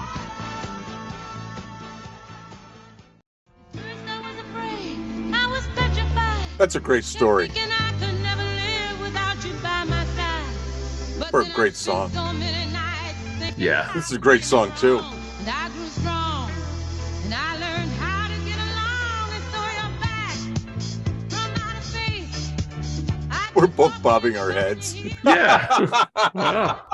I should have changed. Doing that a lot in this countdown, I have to No say. kidding. If I'd have known for just one second you'd be back to bother me. Now go. Walk Out the door. Just turn around now. I hear that nothing anymore. Weren't you the one who tried to hurt me with goodbye? You think I crumble? You think I break down and cry? Will survive. There it is. Yeah, so I Will Survive by Gloria Gaynor off her album Love Tracks. Uh, her real name is Gloria Fowles. This one went to number one. This was written by former Motown producers Freddie Perren and Dino Fekaris. Perren was the co writer on three number one Jackson 5 hits. We talked about them earlier I Want You Back, The Love You Save, and ABC. And uh, Fekaris' biggest co-write with Motown was "I Just Want to Celebrate" by Rare Earth, Mhm. Which we mentioned uh, Sure. in the beginning of the countdown. But he also plays tracks with the Temptations and the Four Tops. We also heard about these guys earlier with their involvement with Peaches and Herb. This is probably one of the most famous female empowerment anthems that ever was. This one in 1970. Well, what about I Am Woman? yeah, that one Roar? too? Yeah. Yeah. Yeah, they're they're both one's a disco song, the other one's not. But uh, this one won the 1979 Grammy for Best Disco Recording, beating out Don't Stop Till You Get Enough, Bad Girls, Boogie Wonderland, and Do You Think I'm Sexy? Holy crap! How That's- could you choose from those? Oh yeah. I mean, that's unbelievable, really. Yeah. Yeah, yeah. And it was the first. First and last time the Grammy was offered in that category, but not the last win for Gloria Gaynor, who uh, won Best Roots Gospel Album 40 years later in 2019 for Testimony. And she's still with us. She's 79. She's still active. In 2022, she competed on season eight of The Masked Singer as the mermaid. Remember what this song is called?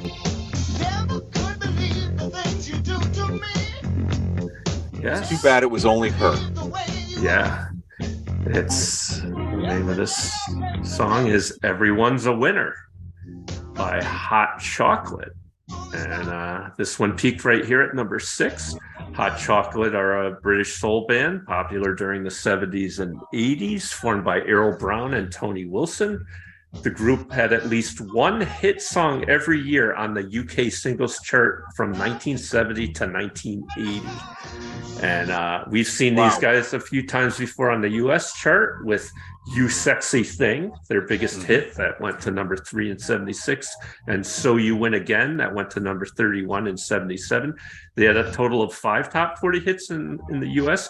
Their lead singer, Errol Brown, he has a very distinctive voice. He was from Jamaica, don't you know? But uh, unfortunately, he passed away in 2015 at the age of 71. Um,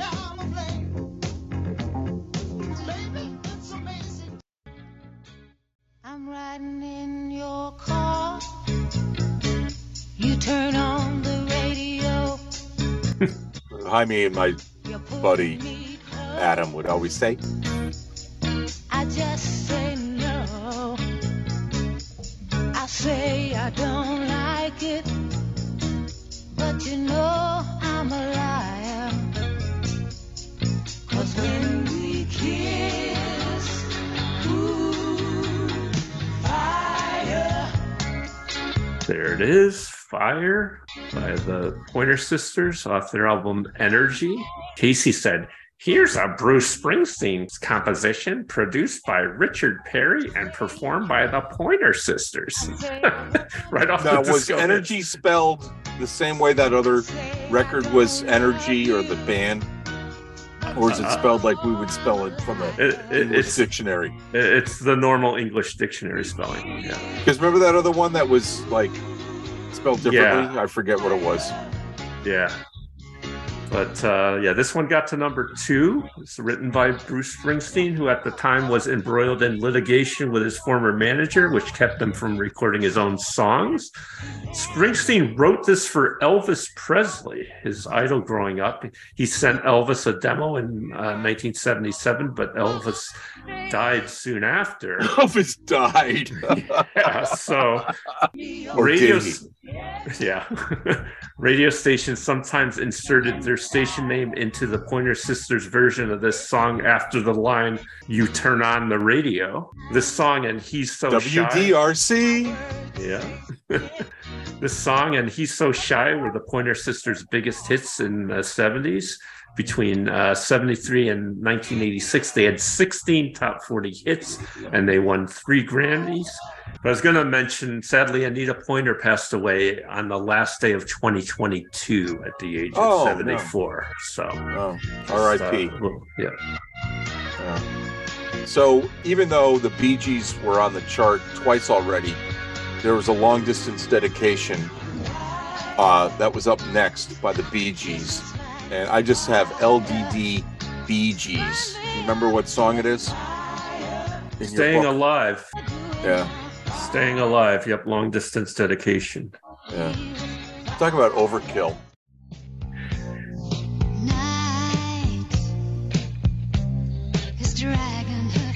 You know, it's really incredible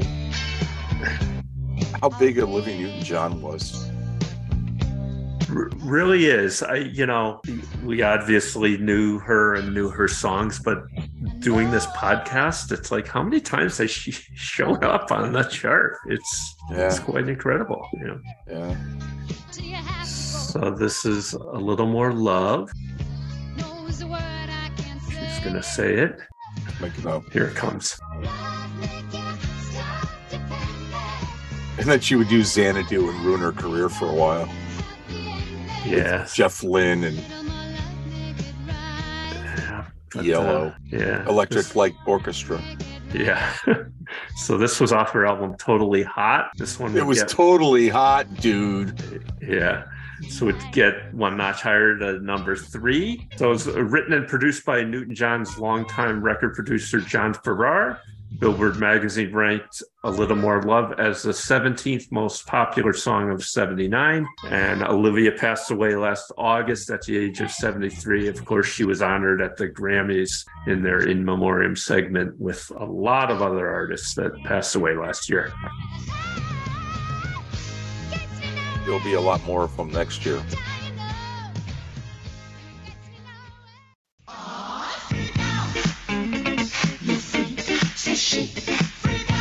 All right. So Oh, yeah, this- is what, what are you gonna do with this song? This is like the best.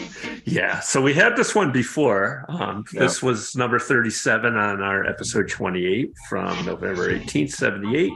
Le Freak by Chic. Uh, it had gotten a number one and it's been on the charts for 16 weeks.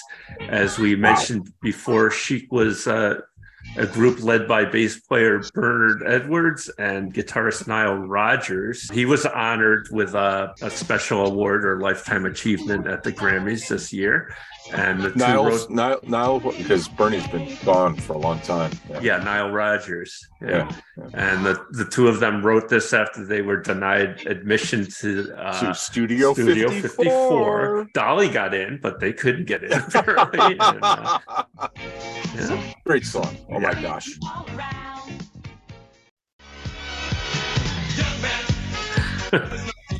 I was talking to a guy today. We got this contractor at the company. Nice kid, Robert. And he says he's trying to uh, uh, get another place to live. And I says, I says, why don't you just go live at the YMCA? There's a guy that I went to college with, same college you went to, who was getting a psychology degree or something, like a doctorate. And he lived right next to where your father worked, right where my wife parks her car right now in the big city near the big uh, arena where the hockey team would play. And he lived at the YMCA. Yeah. You, you, know, that story sounds familiar to me. Did, did I know him too? I don't Or know. Could have known him. He worked at the bookstore. Okay. Yeah. Yeah. I think so. Or did I tell you the story before? Maybe that's how you know it. I mean, Maybe we've known each other for 30 plus years. Yeah, it's it's possible. yeah, of course. This is uh, YMCA by the Village People. This was uh, number twenty-two in our episode twenty-eight. And when Been I told the- Robert that, he says, What are you trying to say about me, man? I says, Dude, chill out. A lot of people stayed at the YMCA. Yeah. Not just the village people. So this one's been on the chart for seventeen weeks at this point. wow.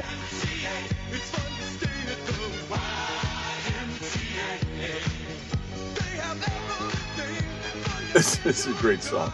it really is. That song was generational.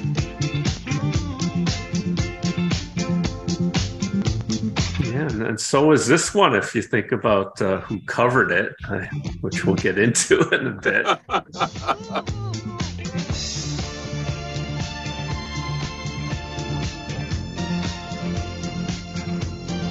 This is spot on for this time Yeah, when I was at it. This is this is huge. This is Rod, and I think uh, Carmine Appice helped write write this song. Is that true? that's true. Drummer? Yeah, yeah. Carmine Appice was in. Uh, Well, the faces. Well, actually, well, no, Rod was in the face. Rod was in the faces. Carmine yeah. Appice wasn't he in? I'll I'll look it up. Keep going. Right. I'll go. So, yeah, so of course, this is, yeah, Do You Think I'm Sexy by Rod Stewart. This is off the number one album in the country during this week. Stewart was known for his soulful blues and folk ballads, but this song was a disco departure and it gave him a new look. He attracted many new fans, but alienated many of the old ones who had no interest in disco and fondly remembered Rod as a member of the Faces, uh, where he earned a reputation as a hard rocking party animal. Most of the music for the song, as we said, was written by drummer Carmine Appice. Right, who was in Vanilla Fudge, Ah, Cactus, Beck Bogert, and a piece. Right. Okay, so so he is, and his little brother is Carmen Appice, okay, who was in Black Sabbath and uh, and uh, Dio and Heaven and Hell, you know. So they they say their names differently. Yeah. One says a piece and the other says Appice. No, I forget which is what, but whatever. Great song. Yeah. So Carmine Appice, he said they were in the studio and the song Miss You by the Rolling Stones was a big hit. And uh, Yeah. Rod was always a guy that used to listen to what was going on around him. And he was always looking at the charts and listening. And he was a big fan of the Stones. So when they came out with Miss You, disco was really big. So he wanted to do some kind of disco song, something like Miss You but nothing like uh, Gloria Gaynor would do. So Rod came up with the chorus in 1979, and I remember this fondly. There was a comedy special called Bob and Ray, Jane Laraine, and Gilda, featuring at that point old time comedy stars Bob Elliott and Ray Goulding, and, radio. yep, and featuring Jane Curtin, Laraine Newman, and Gilda Radner, who were the original women on SNL's Not Ready for Primetime Players. Saturday Night Live. Yep. Spell And- out your acronyms. Yep. And so they did this song on the special with the ladies singing most of the song in the background, and Bob and Ray are sitting in chairs with suits and ties on doing A three two- piece suit, just like Kojak used to wear. Yeah, they were doing the chorus. Do you think I'm sexy?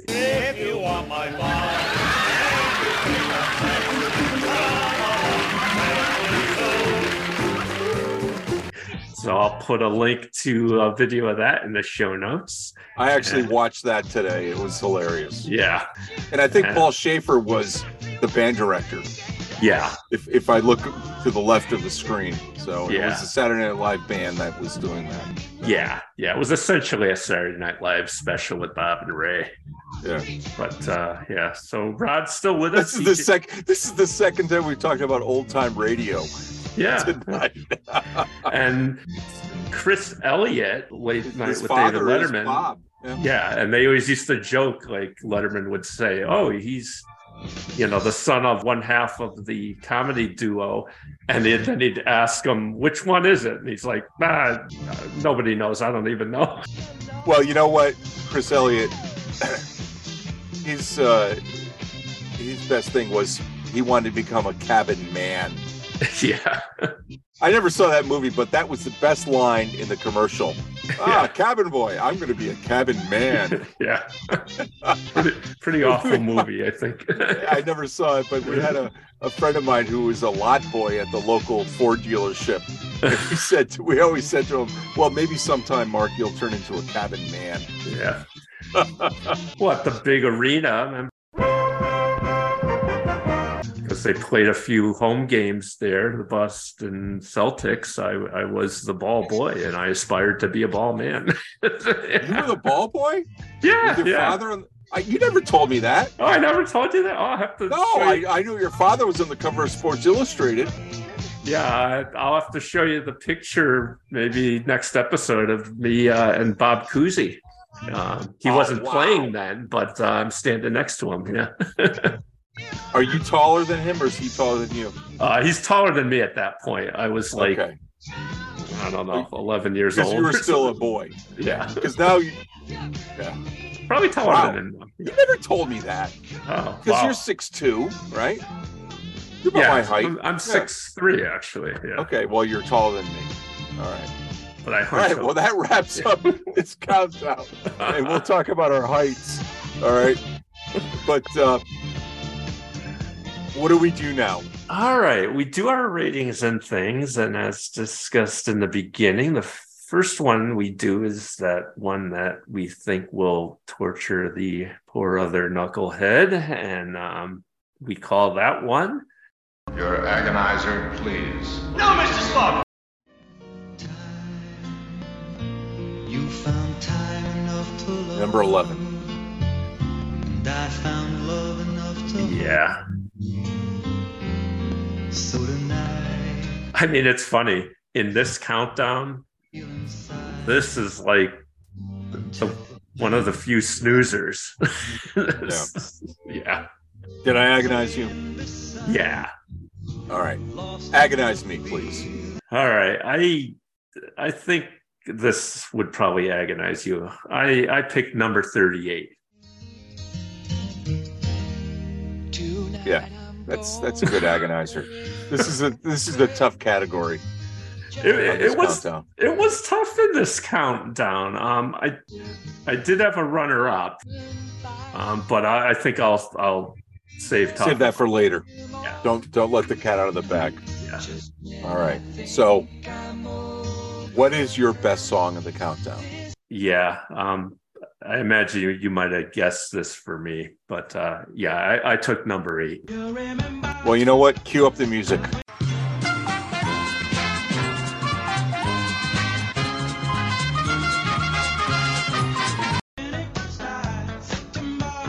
Because this song was the big song at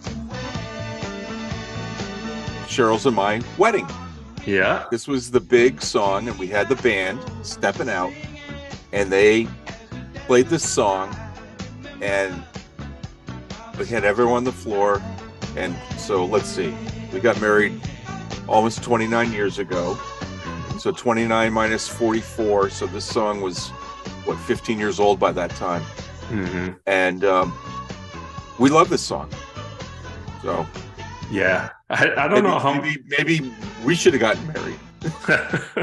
yeah, I don't think so, but uh, I like you and all, but uh, yeah, I should look back and see how many Earth, Wind, and Fire songs I've picked as my best song of the countdown.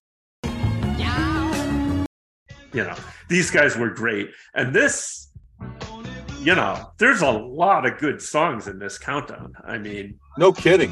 yeah, I mean, to say that this is the best song in this countdown is saying something. It's pretty amazing. So Yeah. great. Yeah. All right. Great song. Love the song. Love it was a great now I I'm sorry, Mark. You didn't invite me to my wedding or you oh, how do I say you weren't invited to mine and I wasn't invited to yours, but you know Yeah. it's why why the small one? It was it was immediate family only. So yeah. and um, you know we we've been friends for thirty years, but we Plus. yeah, Yeah. but we Yeah. you know Yeah. did our things, but did our own things. So yeah, nah, I'm not offended. All right. So this is hard, and I'm gonna cue it up now. And here the worst the worst song. first song of the countdown. And this is hard. Conversations. I don't even know which one this is. This is number 25 for those of you keeping track at home. Just trying Ah, okay. The one I said I couldn't remember, and I still don't until it gets to the. the This is. Nigel Olsson. Yeah. This is Dancing Shoes. Yeah. Yeah. Yes. Cer- But, certain, you know, this is hard.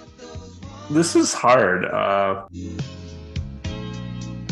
yeah, and um, I I picked uh, something different. You know, I don't know. Should I put up my white flag? Will the army be coming for me? Because I picked number thirteen. Really? Yeah. Oh, goodness. You know, the army's going to find you and they're going to mortar your apartment. yeah. Yeah. Well, I don't know. I imagine some in the army didn't like this when it came out either. I maybe I'm biased, but I I don't know. I you know I remember the song, but as I listened to like the whole thing, I was kind of like, ah. Here I am. Yeah, especially the Sprechstimme. It's not even good Sprechstimme. Sprechstimme. I like this song back, you know, all those years ago. Yeah. It not because I was not in the Kiss Army at all, and Yeah. I thought this was a catchy song, and uh, Yeah, I, a lot of New Yorkers In- like it. and- yeah, especially written by a guy from England, you know. So yeah, yeah. All right. Well, I can understand you uh, with your your biases against the Kiss Army, but this is going to surprise you. My guilty pleasure, All right. number ten.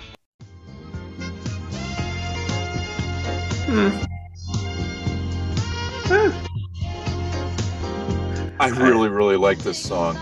It, it actually doesn't. The only thing that surprises me about it is that it's a it's a guilty pleasure as opposed to just a, a pleasure because I like this song too. It's um, Is this your is this your guilty pleasure? it is not um, Okay. but, but this song brings me right back to that time when Yeah. I hear it. You know, and, And uh, and the thing, the problem I have is it's written by Neil Young. yeah, so which I didn't even know. oh, I knew it was because I heard it before on Deep Uh, tracks. on Yeah. deep tracks yeah. Yeah. i probably would have heard it on deep tracks and like i didn't know neil young covered nicolette larson Yeah.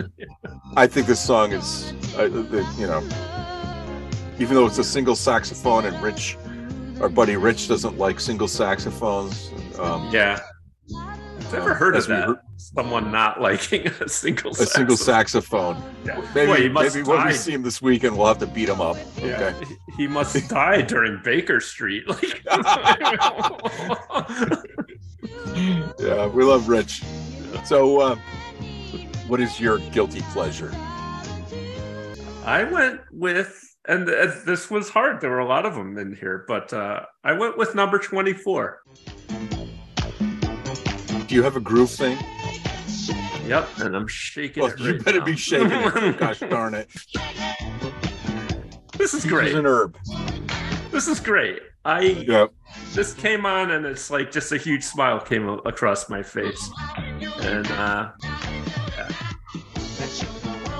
Wow.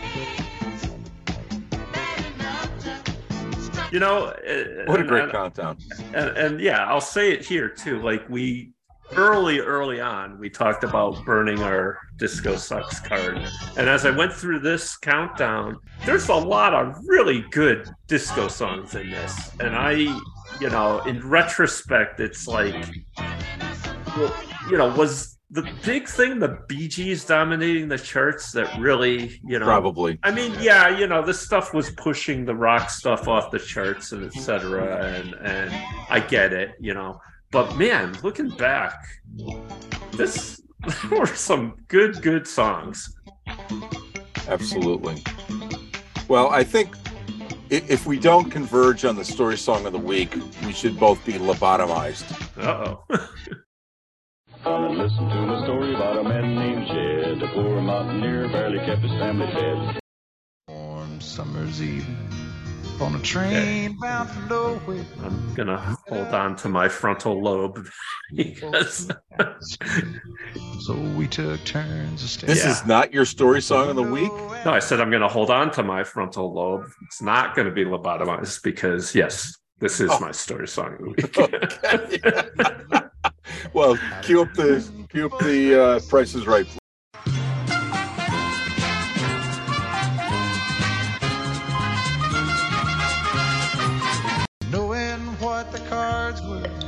Yeah, yeah. Great song. Paints paints a really good picture. This song. You, you can close your eyes and picture yourself being on a train, you know, talking to a gambler. Yeah. So I handed him my Wow. and he drank down my I know all these words, Yeah. and uh, Of course, John Schneider was in the movie The Gambler with, uh, you know, from the Dukes of Hazzard. Yeah. And uh, Kenny Rogers, he made a career out of this. God bless him. Yeah.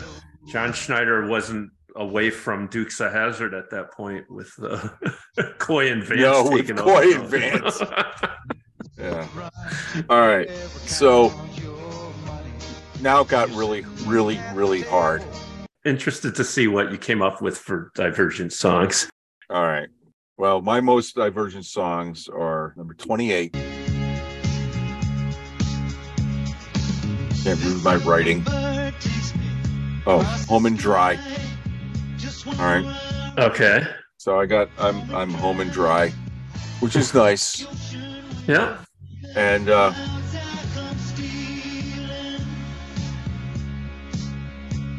if I'm home and dry, I don't want to be taken to the river. Okay. Interesting. This was wickedly hard. It, it was it was hard, but it's I came up with something that's kind of a cliche. So leave leave this one right here. This number twenty six, take me to the river, because that's one half Okay. of my divergent songs.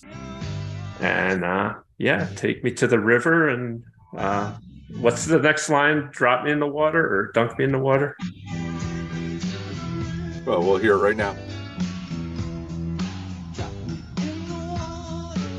Yeah, drop me in the water. So that's that. And then that's divergent from number five. I'm riding in your car. Riding my Fire. car. No, fire. Yep, fire and water. Okay. Okay. That's You know, I, ha- I kind of had that on my radar too. yeah, but it, this was hard until I sort of came up with that, and I'm like, oh, that's so cliche, but I couldn't come up with anything else. All right.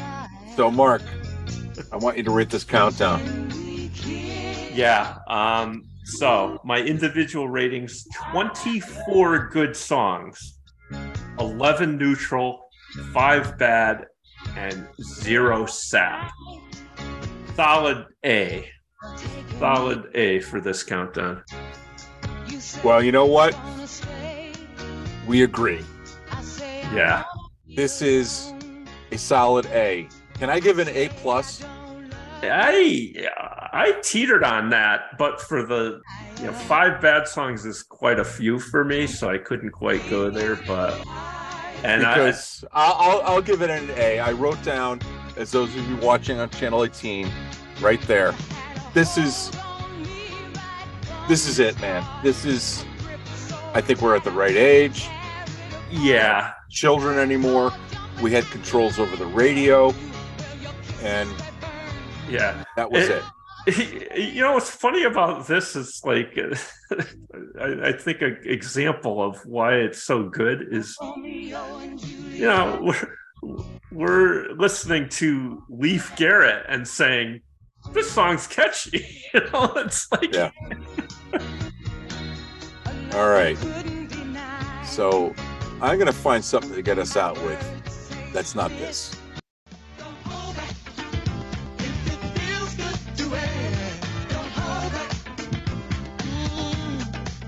All right. yeah kind of a you know in, in this countdown with a bunch of good disco songs i also thought this was really good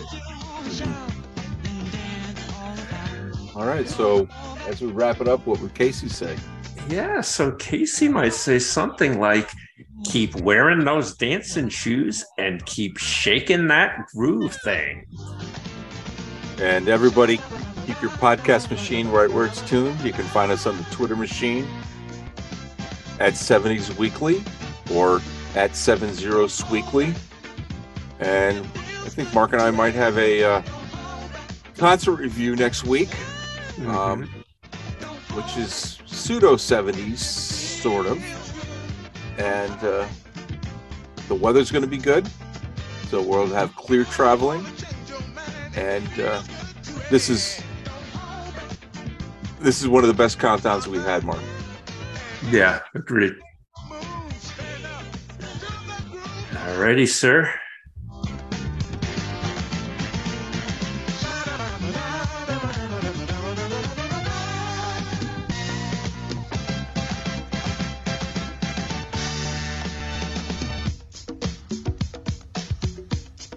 You love those bongos, don't you? Yeah, that's why I picked it.